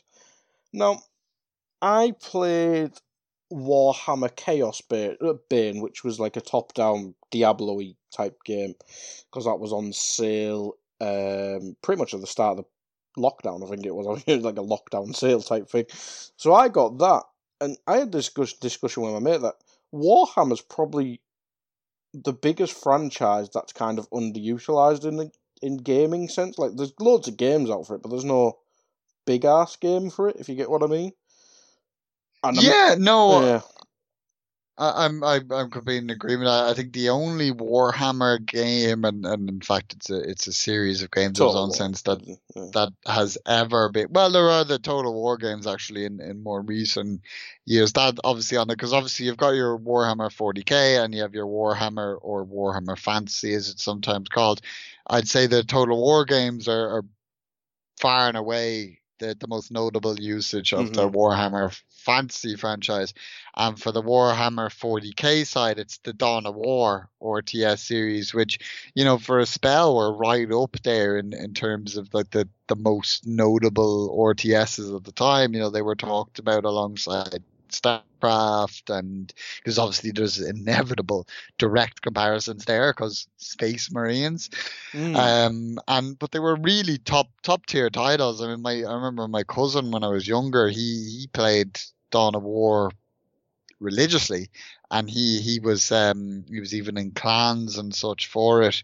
Um, so that was a massive series in a sense. But other than that, I don't think any of the games or any of the series have ever really been kind of top top rated. I mean, I think a, a of War, the only Warhammer games I've ever played are Shadow of the Horned Rat, which was a Warhammer fantasy game on the PC and PS1 back in the mid 90s, and Warhammer 40k Space Marine, which was a, a title that came out, I think, about 2011 on the 360. Mm. Um, and it was it was reasonably rated. Um, but I'd, I'd agree it is it is underutilized. But I, I think in more recent years there has been some games that have found their own kind of audience there, like including the the Vermintide series, which yeah, I've played that. if the clue is not in the name, Vermintide, Darktide, same developer, same sort of game. It's just one set in the fantasy realm, the other one in, in the 40k realm. I mean, funny enough, I was talking to a, a Warhammer fan, uh, the kind of the the day of this announcement, and it was actually myself who who told them because they hadn't watched the Xbox showcase, they were still in work. And they were really excited about this because they, they've enjoyed Vermintide, but they're more of a 40k fan than a fantasy fan. So they're they're very excited to, to kind of see more of this and, and get into it. I, I think again, it's it's uh, you know it's not a massive title, but it's definitely a title that'll have its audience, and I'm sure they'll they'll be looking at Xbox with it with it coming there first. Yeah, I'd probably play it. I- I think, especially with it going in Game Pass. I, I played, um, as I mentioned, Chaos Bane. I played Vermintide as well. I preferred Chaos Bane to be honest. Um, but yeah, forty k futurist setting, space, loads of little monstery things. I quite like these Left 4 Dead type games. Um, but nothing's nothing's really got up there with Left 4 Dead. Let's be honest, but it, it's the niche there. Um, but I think Warhammer, that's it's such a huge lore and stuff like that. You could make a huge game with that, and I don't know, being on Game Pass or maybe launching into Game Pass seemingly. That's uh, I think that's quite promising, really. If if someone does pull the finger out and make a, a huge Warhammer game, that isn't uh, Total War, obviously. Um, news of the night: Tetris. um, yeah, I mean, I was just kind of amused by the way they they kind of did the trailer for this one with all the people like pretending to play games. You know, I always like those sort of trailers. Um, I, I, didn't quite know what this was. It wasn't quite because I've never really I've heard of Tetris Effect, but I never really read into it. Having looked into it, it seems like this is kind of it's it's almost like kind of an, an enhanced um kind of version of the original Tetris Effect along with a multiplayer component and obviously it's coming to Xbox platforms and PC holiday 2020, and then it'll come to other platforms in summer 2021. So I'd say it's a six months there thereabouts exclusivity window. Um, I I gather mm. Tetris Effect is pretty popular, so I'm sure fans of that will be happy, uh, particularly to be able to play multiplayer. I'm not going to say I'm not. I think everyone's a Tetris person to, yeah. to one degree or another, but at the same time, you know, if I want to play Tetris, I'll, I'll play Tetris on my Switch. You know, I'm not, I'm not going to play this. Um, but I'm sure, as I said, for fans of Tetris Effect, they're going to be pretty in on this one. I mean, is this one that caught your interest at all, or? It's one of them games you'll play whilst you're installing another game. That's how I word this game. Um, I've got like, I think I've got a game called Hungry Shark, which I think it's just a development of a phone game on my Xbox. I just play that whilst other stuff's installing. Um, so it's pretty much that for me. Uh, but yeah, as you say, everyone likes Tetris, but do you really want to play Tetris on a console? Maybe not. Um, but people will play it. And it's obviously a better game than Deathloop and Ghostwire. uh, 1 0. Um, the gunk uh, looked weird, but interesting. Yeah, I mean, I, have never really played the SteamWorld games, but they're they're obviously um, indie titles that have a, a really good pedigree. Um, so I'd say there's a lot of people who are, are very interested in the gunk. Um, and it did look it looked cool the what we seen in, in terms of the, the trailer. Um, but I, you know, I suppose we'll just uh, have to see kind of how it plays. That's that's um, that's what what would be of interest to me is what what exactly what kind of game it is. I mean, I guess, I guess we got kind of an inkling of what idea what a game it is, but we don't know for sure yet. Mm. Um, but I'm certainly given the the pedigree of the developer, you know, I'd, I'd have expectations that, that this is going to be a, a quality title. I mean, he has a Hoover on his arm, so interesting. um, yeah, there's not really much we can say about this. Um, probably a game you want to talk about more than I do is the Medium. Uh, as we mentioned, I'm a bitch. I probably won't play this, but horror game fan, uh, horror game. Yeah, I said it right the first time. Why did I correct myself? Horror game fans. um, this probably up a lot, quite a lot of people's street.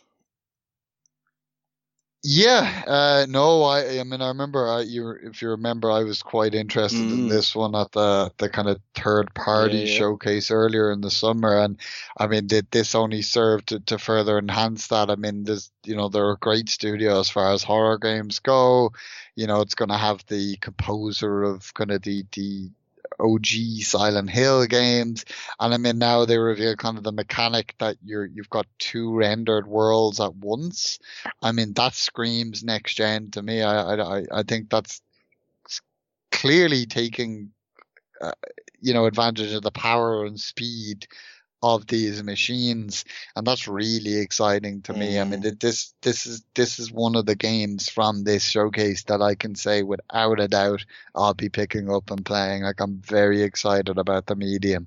I mean, it, it was one of it was probably the highlight of the the third party showcase for me, and it's it's up there with the likes of Halo and and Avowed um from the, for this showcase for me. I mean, the, this game looks excellent. Yeah, if as I said, if it's your cup of tea, it is your cup of tea. Um, it look it looked really good. I think we got a little bit of gameplay kind of in between the cinematic trailers. Uh, looks third person. Um, it looks pretty. It looks interesting. I might have to read reviews and depend and see if it's more like psychological, like Hellblade One was, or if it's like jump scary. And then I, I don't do jump scary. I don't do jump scary. Um, but we'll see. We'll see. It'll be in Game Pass, so it'll be there for me. um, this, if you're into Japanese games, New Genesis, New Genesis Phantasy Star Online 2, I think it's got a big following on computer, hasn't it? Yeah, no, I knew what this was straight away. I mean, obviously it had been announced in, in the past anyway, but I mean, I have somewhat of an experience with with the series. I mean, the Phantasy Star games, obviously, back in the day, they were kind of turn-based RPGs. They were kind of Sega's answer to Final Fantasy, and then they were pretty solid. I've I've played them over the years. Um, they're always in kind of those collections, and then they kind of uh, you know, for a while the series moved to handheld games, and and then eventually it, it became more of um kind of an online game, starting with Phantasy Star Online, which was on the Dreamcast and later came to the GameCube and Xbox. And it was one of those real first big, if not the first big online console game. Like they were massively popular. I mean, to this day, people run private servers so people can play fun of uh, Phantasy Star Online online. I mean, so that's a testament to the, the popularity of the game. And then I think next came Phantasy Star Universe, which I played. It was on the 360. It, it was supposed to be online, but you could play it offline. Um, you had to pay a subscription to play it online, which I was I was never doing that. But I think I picked it up for a fiver in a bargain bin once and played through the single player, and it was very simplistic single player because you could tell the focus was you're supposed to be playing online. Um, and then obviously later we had um, Phantasy Star 2, uh, Online 2, and uh, Phantasy Star Nova, I think, which was kind of like a Vita port almost. And interestingly, with this game, it was initially the Western release was cancelled. And then it was Microsoft that kind of put the support to get it to the West. So, you know, Xbox mm. really wants this game. Um, you know, they're, they're the reason it's coming west.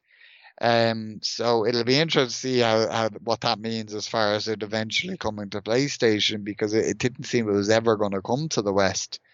Um, but it is it's massively popular in its its native um, Asia, and, and I gather there's a lot of people in the West who use workarounds to be able to play it here because they were obviously massive fans of the, the original Phantasy Star Online. So I think this is, although it's it's probably not one I'm going to play, and it probably not one you're going to play. I think it is certainly a notable game as as far as a, a third party uh, title for for the Xbox, given the, mm. the hmm. pedigree of the series. I mean, that's one of the weaknesses of Xbox as well, is the Japanese side of it, isn't it? And having Xbox seemingly have close ties with Sega, because there was that rumor before Sega released them handheld weird thingies, they were going to make a their own version of the Xbox Series X, or a, a Sega exclusive version, whatever the hell you'd call it. So uh, they seemingly are friendly with Sega, so it doesn't surprise me. It's just a shame Sega, not what it was back in the day. Um, but yeah, I think this is a nice step for the JRPG MMO. However the hell you'd word that properly. Um, so yeah, it's a good start. I mean, I might play it.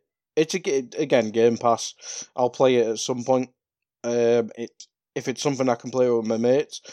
Everyone has that week where you just go, "There's a shit game here." It back in the day, you go, "It costs a fiver. Why don't we get it and play it for a week and then never play it ever again?" And now with Game Pass, I can do that all the time. and I have been, uh, a Fallout seventy six. Um, so yeah, I, I, could see I could see myself playing this in a, in a lull period. Um, we're towards the end now, um, and there's one one more to discuss before the, the best best news ever.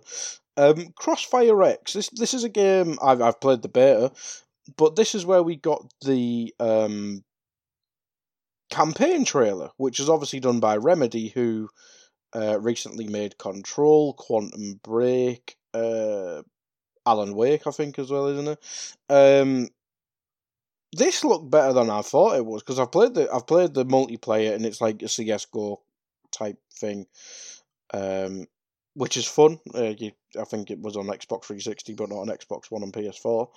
Um, but the campaign here, I thought this looked really good. Yeah, I mean, uh, I haven't played the multiplayer myself, but I'm I'm aware it's out there, and I've I've heard kind of mixed things. Some people seem to love it, some people seem to hate it. It's it seems to be almost like a Marmite thing, but I think there's no doubting there's there's quality there. Um, but it was rumored we were going to be getting a campaign, and and that obviously was confirmed, and it looks really high quality. I mean, a lot of people have kind of been saying, you know, well, what looked next gen, you know, what screamed next gen, what didn't scream next gen. And I think this is one of the ones that's popping up mm. as far as one that did kind of yeah. show a, a next gen kind of image. I mean, it, it looked really, really impressive visually, and you know, we know Remedy are really top top uh, studio when it comes to making kind of single player games and and uh, shooters in particular. So I'm really, really interested in this one, and I gather it's free to play, but I don't mm. know how that works with the the campaign. Mm. I suppose maybe that that would be clearer um, down the road. Um, but it, you know, I, would imagine it's going to be Game Pass anyway, so um, I'd be very in, intrigued to to play. I'd, it's certainly one I'd like to play. I mean, based on what I've seen so far. Yeah, and it's out this year yeah, absolutely, absolutely. I think this might be a launch one to be honest. Um, it's the the multiplayer was fun. I, I didn't expect myself to enjoy a, a CS:GO type game, but I really did. I, really did. Um, and the campaign, it, yeah, I'm I'm with, I'm with you there. It did it did scream next gen. Um, and first person shooter campaigns. I know we had one with uh, Modern Warfare, which was I don't think it was peak COD campaign, but the first person shooter campaign's kind of gone by the wayside a bit, especially with COD kind of abandoning it for a couple of games, Battlefield doing their episodic things in the last couple. So maybe not niche niche isn't the right word, but it could stand out in in a big market of first person stuff. So it'll be interesting. I'll I'll certainly play it. And I can report back here if if uh, if you're on the PS5 by then, Carl. Um, but anyway, we're we're nearly at two hours, and I've got at least half an hour to say on Fable. Um, Fable car, we kind of expected it. Maybe expecting some gameplay, but we might again see it in August, which is the problem when there's there's loads of shows rather than one big ass show for podcasters. But Fable, I mean, albeit it's a cinematic, it looked hella pretty. It looked like it had the tone set right. Playground Games sounds correct. It just does. And it got the right fantasy, it got the right comedy. It for me it's not the perfect way because I want a gameplay and all that jazz, but as a teaser, and that's what it was, it it just my expectations are now through the roof. Yeah, no, I mean, I did expect to see something of the game. I was, I was honestly quite surprised that we didn't, given how long this one's been rumored. And I know now that's put it up in the air as to when we could expect that game. A lot of, a lot of people saying quite far flung in the future. I'm, I'm not sure I agree with that. I could still potentially see it next fall. You know, if not then, maybe sometime in 2022. But I'm I'm not thinking this is going to be 23, 24 kind of thing. Um, but yeah, no, I, I echo what you say. I mean, it, the the teaser trailer gave us that kind of comedic tone that we've we've come to expect from Fable games. It appears to be more of a reboot and you know, kind of carrying on from Fable, yeah. which we also said was what we wanted. Um, so based on what we've seen, I'm I'm very very intrigued by this, and I, I just honestly can't wait to see more, and, and obviously eventually get to play it. Do you reckon we see it in August? Because maybe it's a teaser leading on to the next show. Potentially, I mean, again, I, you know, as a, a you know, I, I don't think it's taken them I mean, it feels like it's been three years since it was Mm. first rumored. So I don't think it's taken them three years to make that trailer. Yeah, so I think there could definitely be more to show before the the scenes. And I know I've I've you know even before we seen that, you know, we kind of knew it was coming because some people in the industry and days running up to it said that they know it's real. They've talked to developers. The developers are really excited and proud of what they've done so far. So I'm sure there is more to be seen there, and I'm I'm very interested to to see it. I did enjoy the head, the developer at Playground on Twitter said, "I'm really glad we kept that as a secret." yeah, Uh, they tried. Uh, not much you can do. But I mean, I love Fable, and I'm so happy it's now actually a reality. Like we obviously don't know when it's coming out, but we know it exists now, and it's not just like a, a wives' tale, fairy tale. To, well, it's a fairy tale. One's up, but it's not an actual fairy tale. It, I'm, I'm so happy. I'm so happy it's back. And if it, if there's more to show in August, um, fantastic. If not, I can wait till I can wait a year. I've waited like ten years for a good Xbox exclusive. I don't mind waiting some more. It's uh, it's not too bad. I mean, but I say I had loads to talk about Fable, but I don't want people to be listening to this for two and a half hours. Overall thoughts then on um on the showcase? I thought it was solid. You know, there was definitely some games in it that were for me, and, and there was a lot kind of announced that I'm I'm looking forward to seeing more on. But I, I- think that's important. You know, we do need to see more, and it's good that we only have to wait a month until they're they're ready to show to show their next hand. Um, so we'll obviously know a bit more about the launch then, which I think is is important. We we need to know kind of what what it's gonna how it's gonna shape up for the launch. That's what everyone is is um is is looking for um from from both companies. It's not just Xbox. Mm. Obviously, you know, Sony are to show their hand next month as well. Um, you know, I, I feel there's there's been a lot of criticism levied at this showcase, you know, from from, from some people. I, I I don't think it's quite warranted. I mean, I, I don't think you know that the, the the Sony showcase was uh, way in about uh, towering above this, like some people have, have implied. You know, obviously everyone has their opinion; they're entitled to that, but uh, I don't, I don't quite echo that, and that's coming from someone who primarily plays on PlayStation. Um, I, I think both both companies have, have shown a lot of good, but they still have a lot more to show, and, and I'm just intrigued to see what, what, what both companies have to, to show moving forward. And you know, it's interesting that that Microsoft didn't show their hands from every studio at, at this showcase because you know now eyes are going to be dead set on those studios next month you know on compulsion on inXile on on the initiative those those three particularly uh pe- people are going to be expecting something from and, that, and that's that's who i'm expecting to see things from so um, I mean that's that, that really sums up. I thought I enjoyed it, and I, and there was definitely some things there that I'm I'm excited to see, and I'm excited to to to eventually play. Uh, what what were your thoughts? I was I was fine with it. I, I was fine with. It. I'm not. I'm not like over the moon with stuff because we didn't get a mil- millions of hours of gameplay from it. Um, but we got the titles I wanted. Um, and I'm I'm with you there. I think it was quite similar to the Sony one. I think the Sony one, it just had, it had the console reveal at the end, so I don't think Xbox could match that with just games. Um, and then obviously Horizon Zero Dawn. That was a cinematic trailer, and people saying this was a thing of cinematic trailers, trailers, and it was. But I mean, Horizon Zero Dawn was a it showed more than what Fable did, for example, but it was still cinematic. I'm sure we, I'm sure Playground could have knocked up a Fable thing where it does it, him going through a town or something like that. So I thought they were quite similar, and just PlayStation had the console reveal, but we did that back in December, so we couldn't really do that. Um, so yeah, I was quite happy with it. Halo looked fine. Fable exists, so happy days. And Crisis is going to be such a nonsense answer. I was watching the IGN thing and they said, What was your favourite thing of the day? And Ugo went, Game Pass. But it's right. Game Pass Game Pass is we met, we mentioned this on the preview. Game Pass is Xbox's biggest selling point, and that's what I took away from this show. Is every game we saw or talked about today is going to Game Pass. So that that's quite a lot going into Game Pass. So yeah, Game Pass is good for for Xbox. I think there's a debate whether it's good for the overall gaming industry, but it's, Xbox's best selling thing, selling point.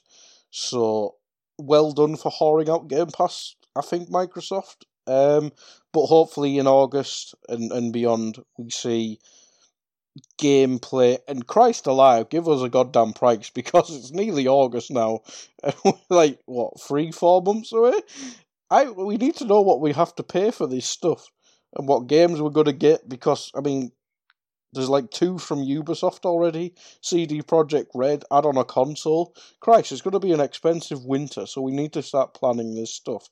So hopefully, August, both PlayStation and Xbox give us a goddamn price. Yeah, I mean, I, I yeah, I'd really expect we're we're going to see that in in August from from both companies. I'd really be left scratching my head. Um, but I, would certainly echo what you said. I mean, people thought this was going to be kind of a showcase to convince them to buy a, an Xbox Series X, and have come out saying it's a it's a showcase that says they should be on Game Pass, and everyone should really be on Game Pass if they can be, because it is the best value in the in the gaming industry without a doubt. Hands hands down, it beats any other service in terms of what it offers, and they continue to just enhance that, and and they, this showcase only served to do that. So, you know, Game Pass is is definitely the the winner.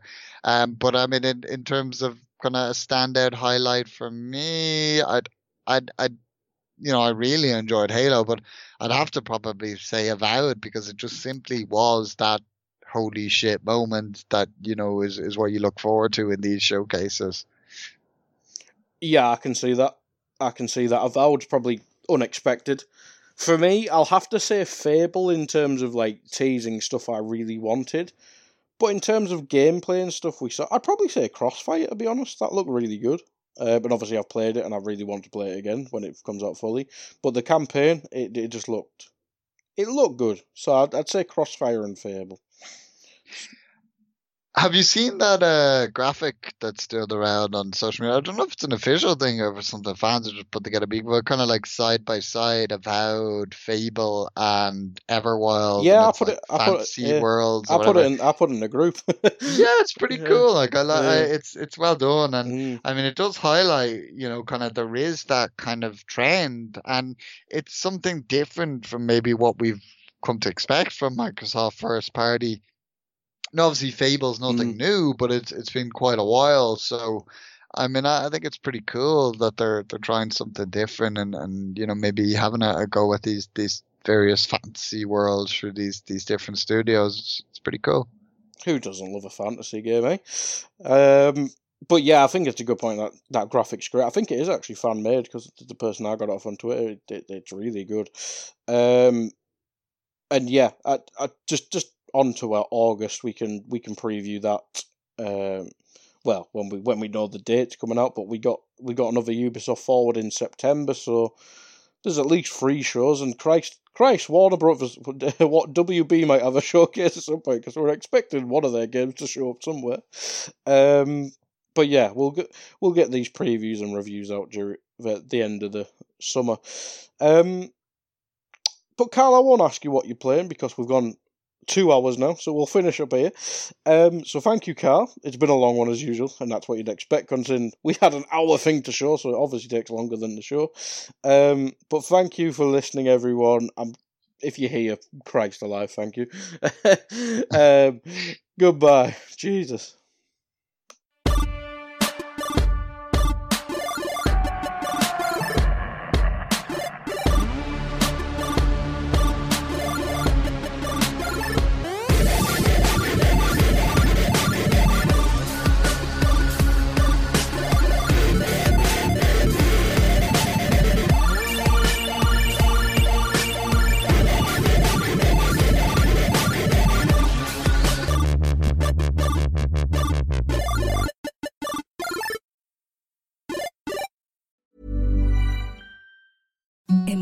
The softest sheets you've ever felt. Now imagine them getting even softer over time. That's what you'll feel with Bowl and Branch's organic cotton sheets. In a recent customer survey, 96% replied that Bowl and Branch sheets get softer with every wash. Start getting your best night's sleep in these sheets that get softer and softer for years to come. Try their sheets with a 30-night guarantee. Plus, get 15% off your first order at bowlandbranch.com. Code BUTTERY. Exclusions apply. See site for details. Hold up. What was that? Boring. No flavor. That was as bad as those leftovers you ate all week. Keke Palmer here, and it's time to say hello to something fresh and guilt-free. Hello Fresh. Jazz up dinner with pecan-crusted chicken or garlic butter shrimp scampi. Now that's music to my mouth. Hello Fresh. Let's get this dinner party started. Discover all the delicious possibilities at hellofresh.com. Hey, it's Paige DeSorbo from Giggly Squad. High quality fashion without the price tag. Say hello to Quince. I'm snagging high-end essentials like cozy cashmere sweaters, sleek leather jackets, fine jewelry, and so much more. With Quince being 50 to 80% less than similar brands. And they partner with factories that prioritize safe, ethical, and responsible manufacturing. I love that. Luxury quality within reach. Go to quince.com slash style to get free shipping and 365 day returns on your next order. Quince.com slash style.